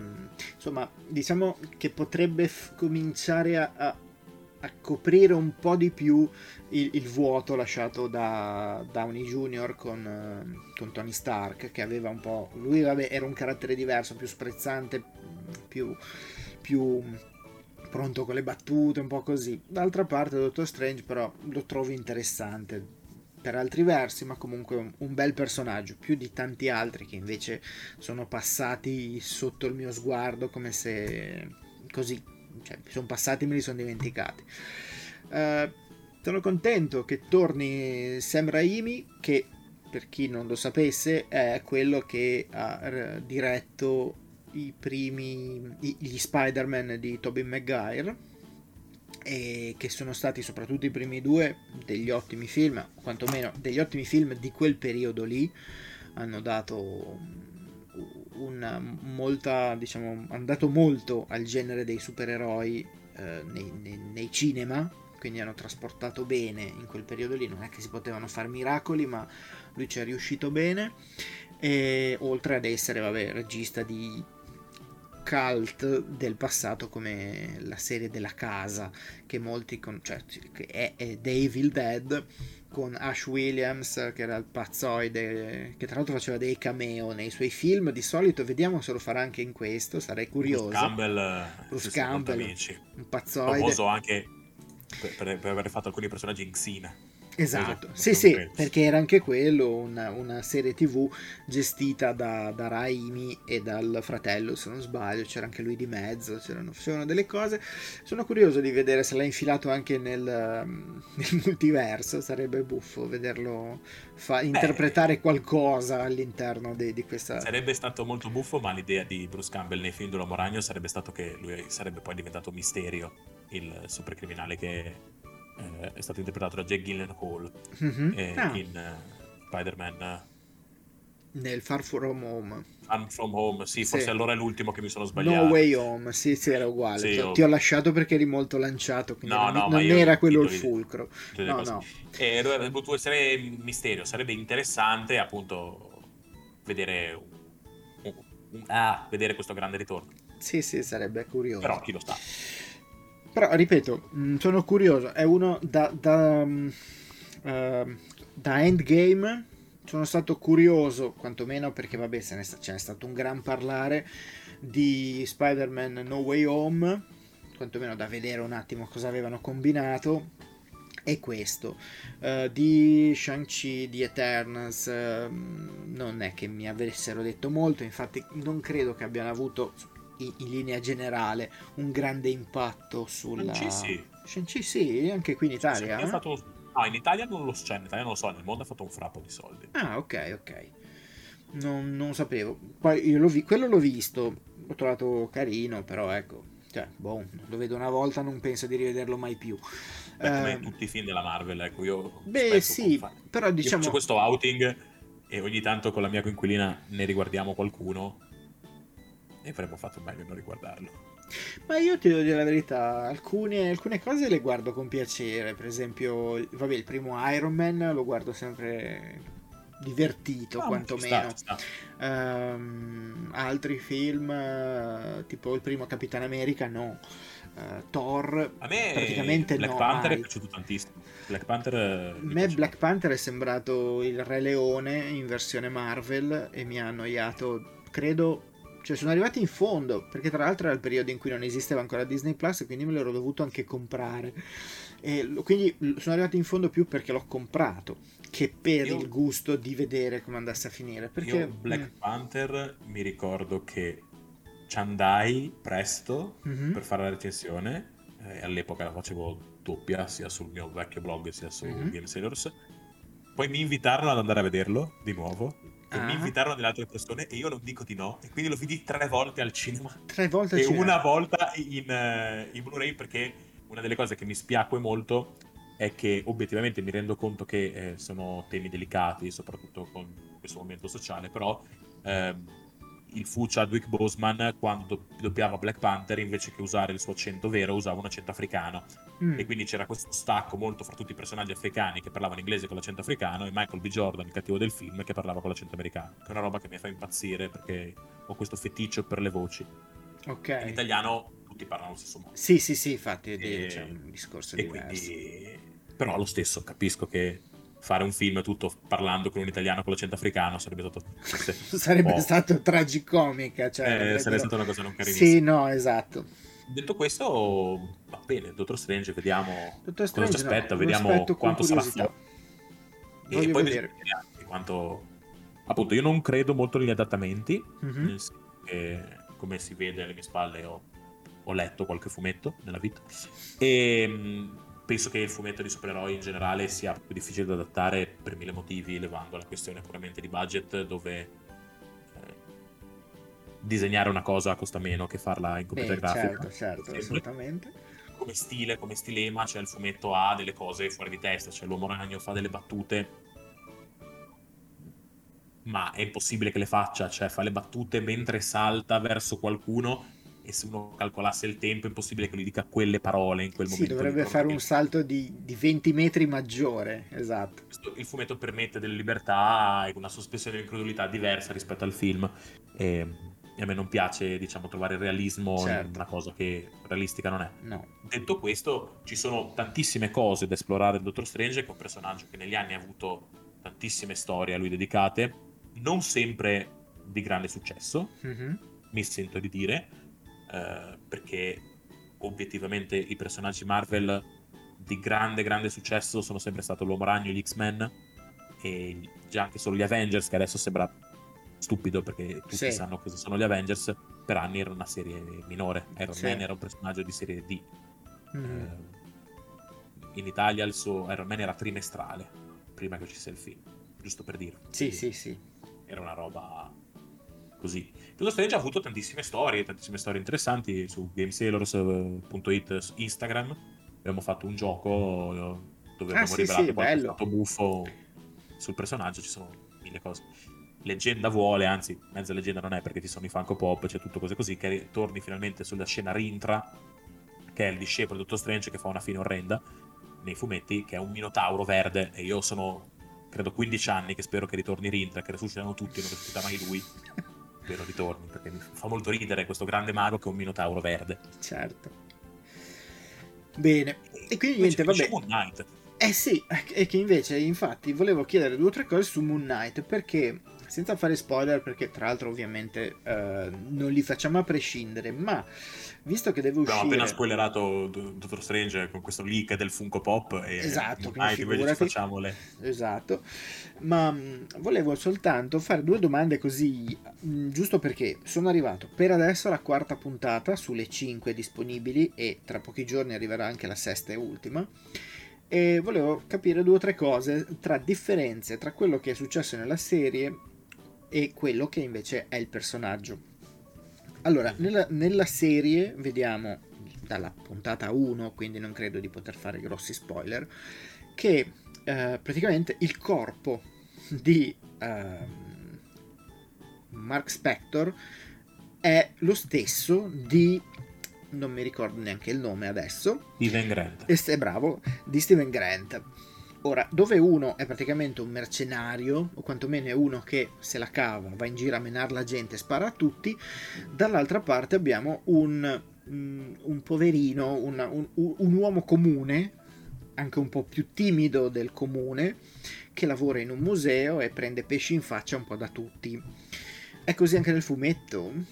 Ma allora, nel fumetto la cosa era siffatta. Moon Knight nasce eh, prima di tutto sulle pagine, e questo fa sempre molto ridere, di un'altra serie, che era una serie horror, che si chiamava Werewolf by Night. Mm-hmm. E lui era un mercenario assoldato per uccidere il protagonista, Werewolf by Night. Mm. Eh, che, faccio una, una, seconda parentesi, ma devo farlo perché tu volte che si cita. Werewolf by Night è un, un, un ragazzo che si trasforma in un lupo mannaro di notte. Ok, beh sì. Il nome del personaggio è Jack Russell. Ok che è la battuta più bella del mondo, perché Jack Russell è una razza di cane, quindi lui è un Jack Russell di giorno, ma un lupo mannaro di notte.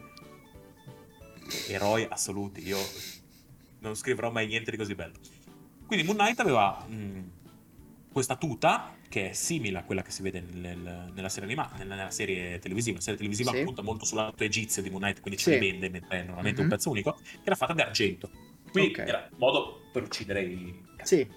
Nel numero uno invece di Moon Knight eh, ci viene rivelata la, la, cosa, l'origine, quindi Mark Spector è questo eh, mercenario che muore Mm, perché viene tradito dai, da una banda di mercenari suoi, suoi colleghi e viene resuscitato da Khonshu, che è il dio egiziano della luna e della vendetta. Ok. Per e aveva dei superpoteri leggeri all'inizio. Moon mm. Knight aveva uh, la super forza a seconda di quanto la luna fosse piena. Ok. Quindi, con la luna piena era, for- era molto forte, nelle notti dove la luna era coperta era un uomo. Un po' meno, ok. Lui era un mercenario, quindi basava la sua vita, la sua abilità sul combattimento sulle arti del mercenaresimo che aveva imparato. Mm-hmm.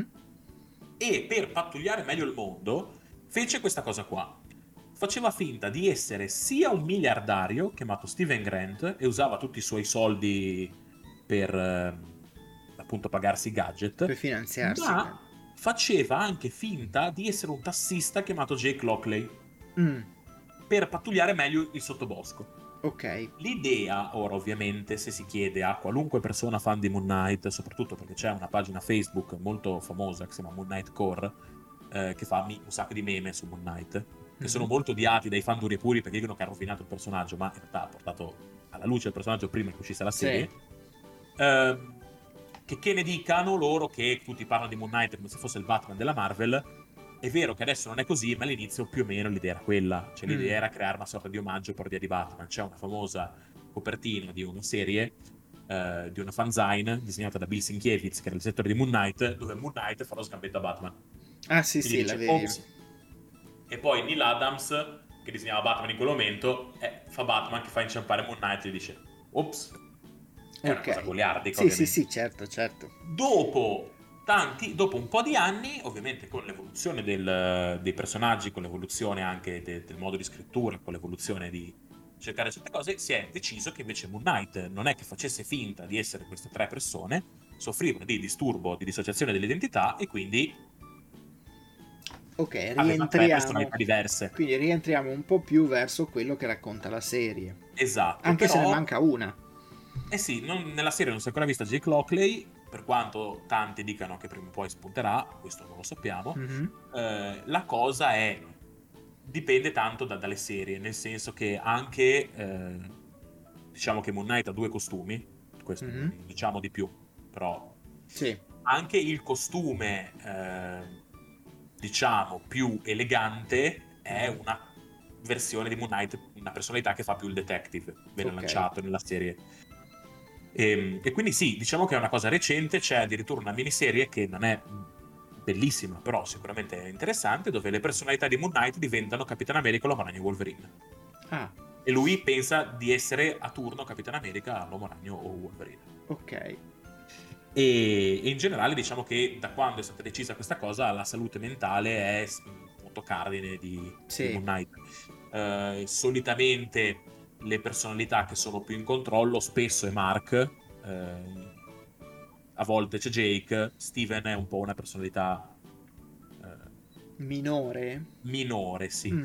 Eh, poi, ora ovviamente è uscita la serie, quindi chissà. Sì. Però diciamo che dipende che lui cerca di tenersi in controllo. Nella serie recente, che è effettivamente molto divertente, questo aspetto è molto più particolare, nel senso che non abbiamo ancora mai visto senza maschera, cioè ci sono tante cose. Quindi la serie ha preso le cose che erano interessanti, ha tolto gli elementi un po' più da fumetto per sostituire quelli classici della serie filmica, nel okay. senso se vi aspettavate una rappresentazione reale di come sia il disturbo dissociativo dell'identità, no, sappiate che Mark, che Mark e Steven si parlano attraverso gli specchi, come sì. tutti i film dal 1910 a oggi. Sì, sì, sì, esatto. E... Invece, il cattivo il cattivo sì. che si vede praticamente dalla prima scena, perché credo che già nella prima scena vedi lui che si mette sti sandali con sta schifezza che fa. E anche lui è presente nel, nei fumetti. Cioè, in è... un numero solo. Il cattivo hanno preso il nome di un... Allora, la questione come di tante cose è questa. Mm-hmm. Abbiamo parlato di Dottor Strange che era un personaggio di serie bassa e sì. Iron Man pure. Mm-hmm. Moon Knight era proprio serie bassa bassa. cioè, sì, era anche serie... ancora sotto, ok. Sì, era serie Z, si parla di un personaggio che veramente eh, ha avuto... Vi faccio un esempio proprio semplice. Sui personaggi forti ci sono molte più regole. Se una persona anche oggi dovesse andare a scrivere Tex per la Bonelli, mm-hmm. non può far cacciare il coniglio. Tex deve cacciare un animale nobile perché è una regola non scritta di quello che succede logico che l'uomo ragno nei fumetti della Marvel potrà subire meno cambiamenti rispetto a Moon Knight. Certo. L'uomo ragno ha un certo brand che deve mantenere. Mm-hmm. Moon Knight, come importa, quelli a cui piace Moon Knight Core e quelli che adesso ha un po' più di gente, ha avuto molte più sperimentazioni. E quindi è anche un titolo che di solito si prendono alcuni scrittori che sono o molto in voga, mm-hmm o gli viene richiesto dalla Marvel perché possono sperimentare. Okay. Se vuoi scrivere supereroi dici mi fate fare Moon Knight che tanto non ve ne importa nulla di Moon Knight. Sì. Quindi io decido che succede questa cosa e se funziona funziona, se non funziona la Chi cancellate. Se ne frega. Sì.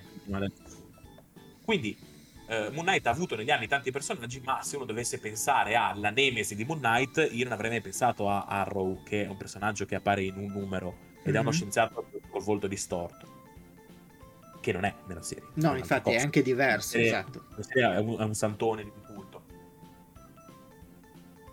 Possono sempre fare i classici trick da, da, film, nel senso che poi ci possono rivelare che lui diventa un'altra cosa. Certo, eh, certo, sì. Puntata, perché non è la prima volta che succede, mm-hmm. l'abbiamo visto anche in altre opere, in altre cose. Però sì, diciamo che Moon Knight ha una galleria di cattivi piuttosto scarsa. Okay. Eh, diciamo che i personaggi più famosi sono Stained Glass, Stained Glass Scarlet, mm-hmm. che è questa ex suora che, si, si, che cerca vendetta. Eh, c'è Black Spectre, che è un titolo che si passa di persona in persona ed è sostanzialmente una versione cattiva di Moon Knight che combatte in armatura e ha un, una mazza. Mm-hmm. E se no, poi c'è invece il fratello di Moon Knight ehm, che si chiama Randall, che nella, nella, nelle prime storie era un killer e poi torna in vita come una versione appunto ombra di Moon Knight. Come tutti i supereroi hanno la versione cattiva. Sì, di... sì, sì, certo, la Nemesi. E... Cosa succederà nella serie ancora No, non lo so, anche perché si è molto più voluto puntare anche tanto sull'aspetto divinità, sull'aspetto antico Egitto, sì. eh, sull'aspetto un po' che non tutte le storie di Moon Knight eh, affrontano, slash hanno affrontato. Mm-hmm. Eh, ci sono vari cicli molto famosi, però ad esempio c'è una miniserie di sei numeri scritta da Warren Ellis che ha un po' riportato popolarità al personaggio dove ogni numero era letteralmente Moon Knight che faceva tutta una serie di cose più ganze e finisce con una sorta di omaggio a The Raid, film d'azione dove Moon Knight vestito in giacca e cravatta pesta un piano intero di gente, un palazzo intero di gente fino ad arrivare alla fine. Una specie di final fight con Moon sì, Knight. Sì, esatto, citando poi la frase di un Moon Knight prima c'è un famoso, uno degli altri cicli del 2006 che ha riportato un po' il personaggio in auge, eh, ci spiega perché lui si veste di bianco. Mm-hmm e dice che lui si veste di bianco perché vuole che lo vedano arrivare. Perché lui è fatto così. Okay, e quindi eh, quest- dopo questa lotta assoluta nella quale si mena contro tutti, arriva in cima al palazzo e dice quando mi vedi arrivare scappa. E effettivamente. Lì... Okay. No, ma è pieno di, di queste cose sì, pazzesche, sì, sì. Cioè, io vi faccio questo, questa cosa, tanto il fumetto così. Moon Knight è il pugno di Konshu. È pugno, nel senso che è il braccio armato di questo. Sì, sì, sì, certo. A un certo punto arriva il personaggio e gli dicono sei un angelo? E lui dice conscio non angeli, solo pugni. E, e tu via. dici, cioè, Vabbè. se mi scrivi questa roba, perché non posso leggere solo questo? Esatto. E la serie, come tante cose, secondo me ha giocato un po', innanzitutto, eh, diciamo che, tornando seri, la malattia mentale è un argomento difficile da trattare, difficile da trattare in modalità anche di, di serie, soprattutto perché a livello narrativo non è divertente. Eh beh. E quindi nel momento in cui bisogna rendere divertente una cosa che divertente non lo è, bisogna trovare un modo per renderla interessante. E quindi questo è una questione. In più gli spettatori sono molto più attenti. Basti pensare a Falcon e Winter Soldier che sicuramente non ha cambiato, non ha risolto il problema del razzismo, ma aveva quelle due o tre note dove ogni tanto facevano vedere che Falcon come supereroe nero se la passava peggio di Bucky come sì. supereroe bianco. E, e, quindi da questo punto di vista anche questa cosa della, della doppia personalità in testa viene affrontata, viene affrontato il discorso del trauma, viene affrontato tante cose. Metterne tre, tutte, tutte, così, il tassista, il miliardario, sì, piuttosto che... Diventava un Kingdom stato... Hearts. sì, esatto, sarebbe stato forse un po' troppo certo. difficile. Certo. E poi soprattutto anche il costume, che secondo me è una cosa... Io ho inventato anni fa la sindrome di Moon Knight, perché per anni Moon Knight era illeggibile, ma secondo me lo pubblicavano solo perché ha un costume bellissimo eh, il costume è proprio sì, figo sì, e quindi secondo me lo pubblicano solo per quello. Il costume effettivamente è brutto nella serie, quindi lo vedi, dici sembra una mummia e dici, oh, vabbè. Sì, tra l'altro in una versione del costume, non sto a dire di più perché magari la gente non l'ha ancora visto, um, a me ricorda molto Deadpool. Cioè un Deadpool è... tutto di bianco è lì perché secondo me il problema è, la cucitura della maschera perché la maschera non ha le cuciture cioè il problema di nuovo è quella maschera lì vista dal vero visto, visto, disegnato è una cosa è più bello sì però poi ti mando va bene va bene e così due domande Quindi... al volo dai certo. ti faccio ancora due domande ma veloci proprio per, per chiudere la serie una volta che so dire cose no vabbè vabbè la serie ti sta piacendo No, ma a me non piace. Niente, perfetto. No, no nel no. senso. Ricordo che non mi piace niente, questo è vero. Allora, no, la... la, puntata che non hai visto mm-hmm. ha sicuramente una cosa al suo interno che secondo me è interessante, perché non si era mai vista. Ok. Sì. E si era vista poche volte in una serie Marvel.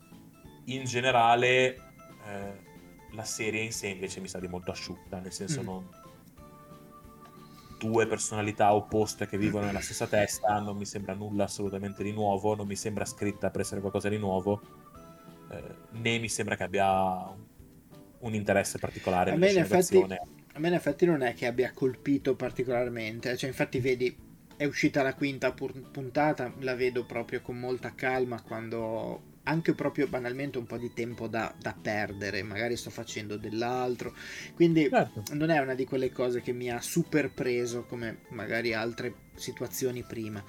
Um, quindi sì, capisco benissimo che possa essere insomma non così incredibile. In effetti anche, per certe carina, anche per certe però, cose ecco. che, che, trovo fastidiose. Cioè, a un certo punto, appunto, Arrow racconta il suo culto e dice: Ah, sai, poi noi ci fidiamo, ci aiutiamo, mm-hmm. teniamo le porte aperte, cose sì, così. Sì. Ed è tutta un, un'utopia bellissima, direi quasi eh, la generalizzazione del comunismo. E poi ti devono dire una roba tipo: Ah, sì, però ammazziamo i bambini. Cioè, uno dice, sì, proprio vabbè. per rendere cattiva una cosa positiva perché non è la morale classica. Mm-hmm. Sì, ok. È un po' pesante. Sì, sì, sì. Invece, altra cosa che però stavolta sì. esce dalla storia di Moon Knight, questa è una curiosità mia personalissima. Ok. Sappiamo che è finito Immortal Hulk. Sì. È finito. Sì sono iniziate, ovviamente non è che finisce Hulk, Hulk continua a fare altre sì. storie, altre robe, eccetera, sì, eccetera. Sì, Io, arrivato l'ultimo numero di Immortal Hulk, ho smesso di comprare Hulk. Hai fatto bene. Ho fatto bene. ok, mi chiedevo cosa succede, cioè se, se, come hanno continuato questa storia qua e se ha un senso continuare a seguire qualcosa oppure no. Sembra di allora, no. Facciamo, facciamo apriamo una parentesi. Sì. Eh, per me Immortal Hulk è il fumetto seriale di supereroi più bello degli ultimi 15 anni. Mm-hmm. È eh, quando si parla di stare sulle spalle dei giganti e osservare il futuro, Immortal Hulk per me è il gigante sulla quale staranno tutti sulle spalle. Perché è veramente una roba fuori di testa. E fuori ricordiamolo, di testa tu sei quella a cui non piace niente. Sì, sì, sì, no, sì. ecco, okay. Hulk, Immortal Hulk lo possiedo tutto in duplice copia, digitale, fisica, perché non potevo aspettare. Eh, quando ho scoperto che avevano rimandato l'ultimo numero di un mese, ho eh, sì, sì, no. Eh, allora, Immortal Hulk, per chi non lo sapesse, è il penultimo ciclo di, di Hulk e diciamo che è un ciclo che parla tanto di... Eh, diciamo che riprende la grande domanda che era posta sulla prima copertina di Hulk, che è, è uomo, è mostro o entrambi? Mm-hmm. Ed è una cosa serie molto filosofica. La serie nuova di Hulk di nuovo gioca su questa questione, eh, scritta da Donny Cates, Donny Cates che eh, i fan eh, più recenti magari conoscono per la sua run su Venom, soprattutto perché c'è stata questa cosa molto bizzarra dove eh, Ali Wing, che scriveva Immortal Hulk, è andato a scrivere Venom assieme a Ram V, che è un altro sceneggiatore, e quindi si sono scambiati la serie. Mm-hmm. La nuova serie di Hulk è di nuovo un'esplorazione della psiche di Hulk, ma molto più terra-terra, nel senso che Donny Cates rispetto a Nico Wing è uno scrittore molto più Aspetta, aspetta, avvicinati che mentre sei allontanato ah, ha perso l'audio. Ehm, uh, Donny Cates è uno scrittore molto meno introspettivo, mm-hmm. molto meno legato a questa roba, è uno scrittore molto più d'azione.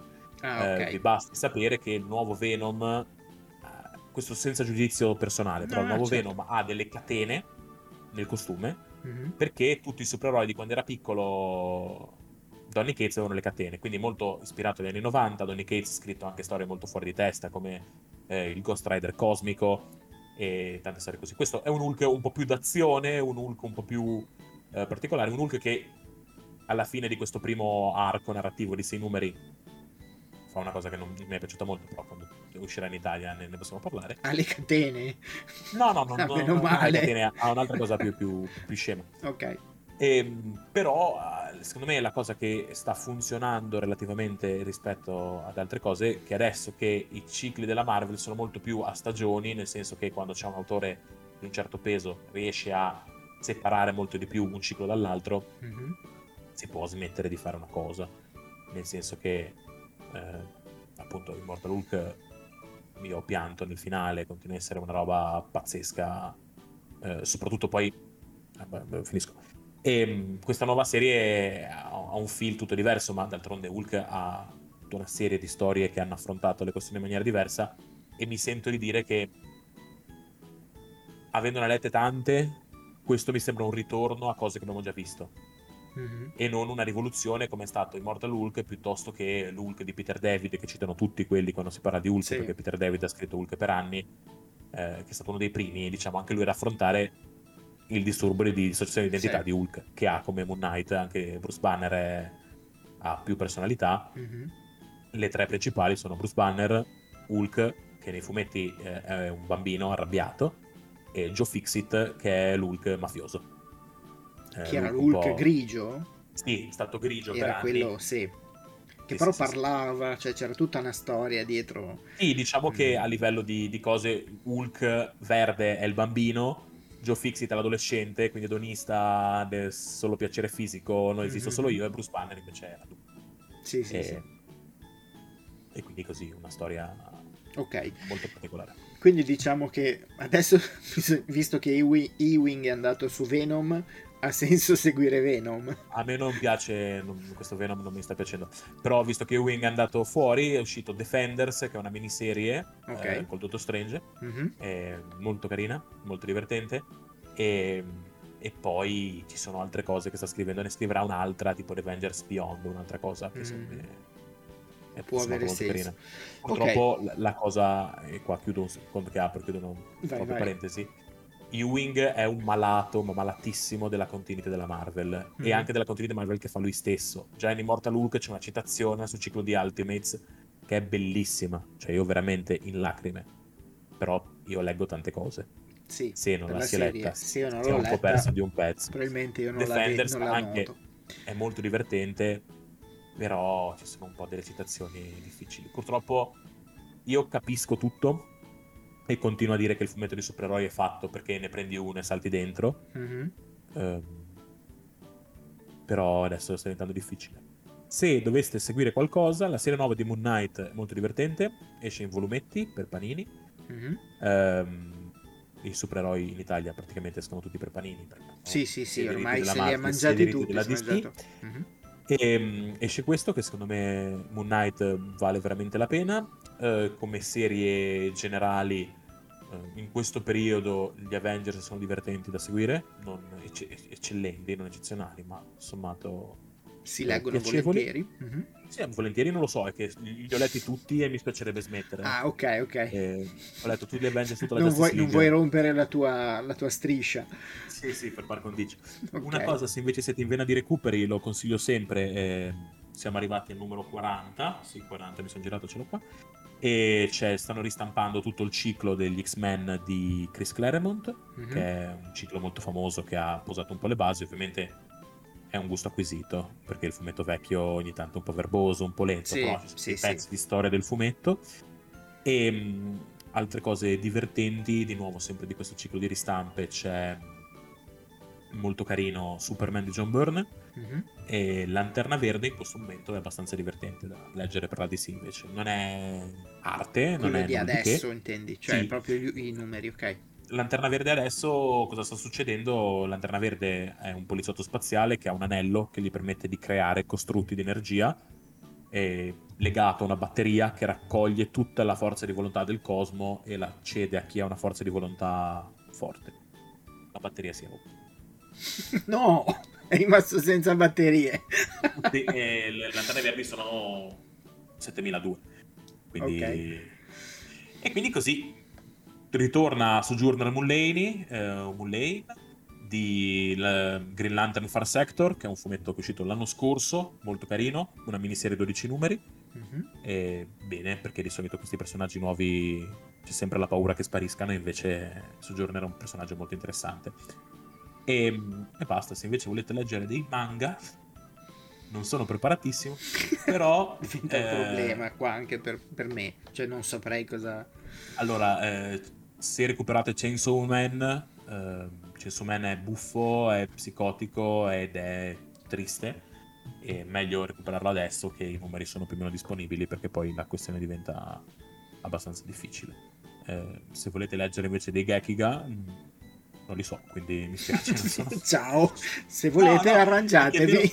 Purtroppo il mondo del manga è vastissimo e soprattutto sì, le cose sono sì, molto difficili da, da capire, da apprezzare senza il giusto contesto. No, non eh, lo so ad esempio, a me uno dei fumetti che preferisco in assoluto, è... io sono in una fase molto anziana della mia vita, nel senso che sto recuperando un sacco di roba vecchia. Nel senso che uno degli ultimi fumetti che ho comprato. Aspetta, aspetta, che se ti giri non ti sento più. Eh, no, no, eh, aspetta. Uno degli ultimi fumetti che ho comprato è. Atom ristampa... Bomb and the Other Stories. Sì, è una ristampa di fumetti di guerra degli anni 50. Ah. E giusto per dire, caga in testa tutto quello che esce adesso. Sì. giusto per dare e... un'idea. Sì, sì, e poi anche i fumetti per ragazzini degli anni 50 come l'Archie Comics, che adesso mm-hmm. tutti conoscono Riverdale. Però è vero che l'Archie è una serie a fumetti molto rurale, che bisogna avere un po' di diciamo, idea di come funzionino le cose in America per apprezzare sì. il manga uguale. Bisogna sapere delle cose del Giappone che non conosco e direi che quando leggo mi diverto, vorrei non dover pensare, ecco. Certo. Però, certo. insomma, se volete leggere Akira, Akira lo leggete, è molto bello. Recentemente la panina ristampato in sei volumi, mm-hmm. un po' cari, ma è una bella edizione. Bene. Ce l'ho di là, lo, lo prenderei. Io ma... credo, io credo di averlo da qualche altra parte, non qua a casa. E anch'io cioè, avevo sei volumi, ma credo che sia tipo del 2000, un'edizione del 2000. Sì, sì, perché hanno fatto un'edizione. Sì, sì, era uscita prima, tempo questa... fa, un sacco di tempo fa. Vabbè, comunque ok. Ragazzi, qui siamo arrivati a fare quasi due ore, che forse è la puntata più lunga che abbiamo mai fatto. Ma ah, non è vero, due ore le abbiamo fatte qualche volta. Sì, sì, vabbè, poi vado a vedere. Sì. Per curiosità vado a vedere, eh, anche perché poi abbiamo parlato mezz'ora di Wii Sport, che io continuo a chiamare Wii Sport, ma ormai ci siamo capiti. E, ehm, niente, spero che la puntata vi sia piaciuta. Noi... Io mi sono tolto anche diverse curiosità, ne approfitto per parlare con Giovanni chiedere cose tipo mi consigli di continuare Hulk oppure no e cose del genere e spero vi siano utili anche per, per voi, siano utili anche per voi. Noi ci sentiamo presto ci vediamo un po' cosa si riesce a fare prossima settimana, insomma, vediamo. Eh, prossimi giorni non posso dire niente perché non posso dire molto di più, ecco, mettiamola così.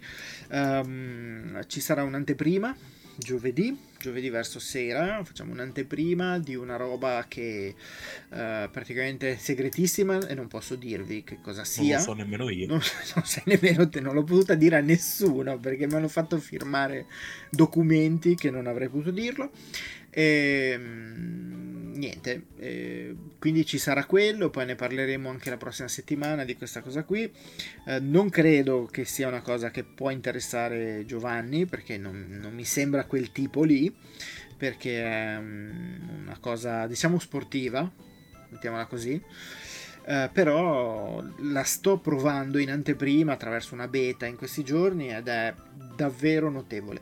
Ve ne parlerò di più giovedì e poi nei prossimi giorni. Nel frattempo condivido con voi che ci stanno arrivando degli inviti che non ci arrivavano mai, sono mai arrivati praticamente, di inviti di provare giochi in anteprima, appunto firmando documenti, documentazioni, cose del genere, che sono belle soddisfazioni, quantomeno, quando finalmente cominciano a, a, dopo dieci anni circa, a prenderti in considerazione per fare anche eventi di questo tipo e mm, ve ne parleremo. Noi per ora chiudiamo qua, vi abbiamo parlato un po' di tutto. Prossima settimana non so se ci sarà anche Davide o meno. Comunque, già in due abbiamo fatto una di sicuro delle puntate più lunghe mai fatte. Ma se mi fate parlare di fumetti io non mi fermo. Lui va avanti, ma infatti, anzi, se avete domande, cose del genere, scrivetele sia sui nostri canali social, Instagram e tutto quanto, eh, dove Giovanni appunto segue principalmente Instagram, l'avrete già visto fare anche delle storie, dei reel eh, particolari, anche, anche, ben fatti. Io cercherei, mi piacerebbe iniziare a fare qualcosa, ma non ho mai tempo e non ci riesco mai perché sono un casinista. Ma a parte mm. questo Uh, direi che appunto se ci seguite o avete delle domande per Giovanni, per me, per qualsiasi cosa vi venga in mente, fatecele e noi proviamo a rispondere. Grazie per chi è passato e, e che non abbiamo visto, perché l'abbiamo visto in ritardo, abbiamo visto due persone che, che oh, ci hanno scritto cose, ma non le saprei. E, e boh, buona serata, buona serata a tutti. Ciao, Ciao ragazzi.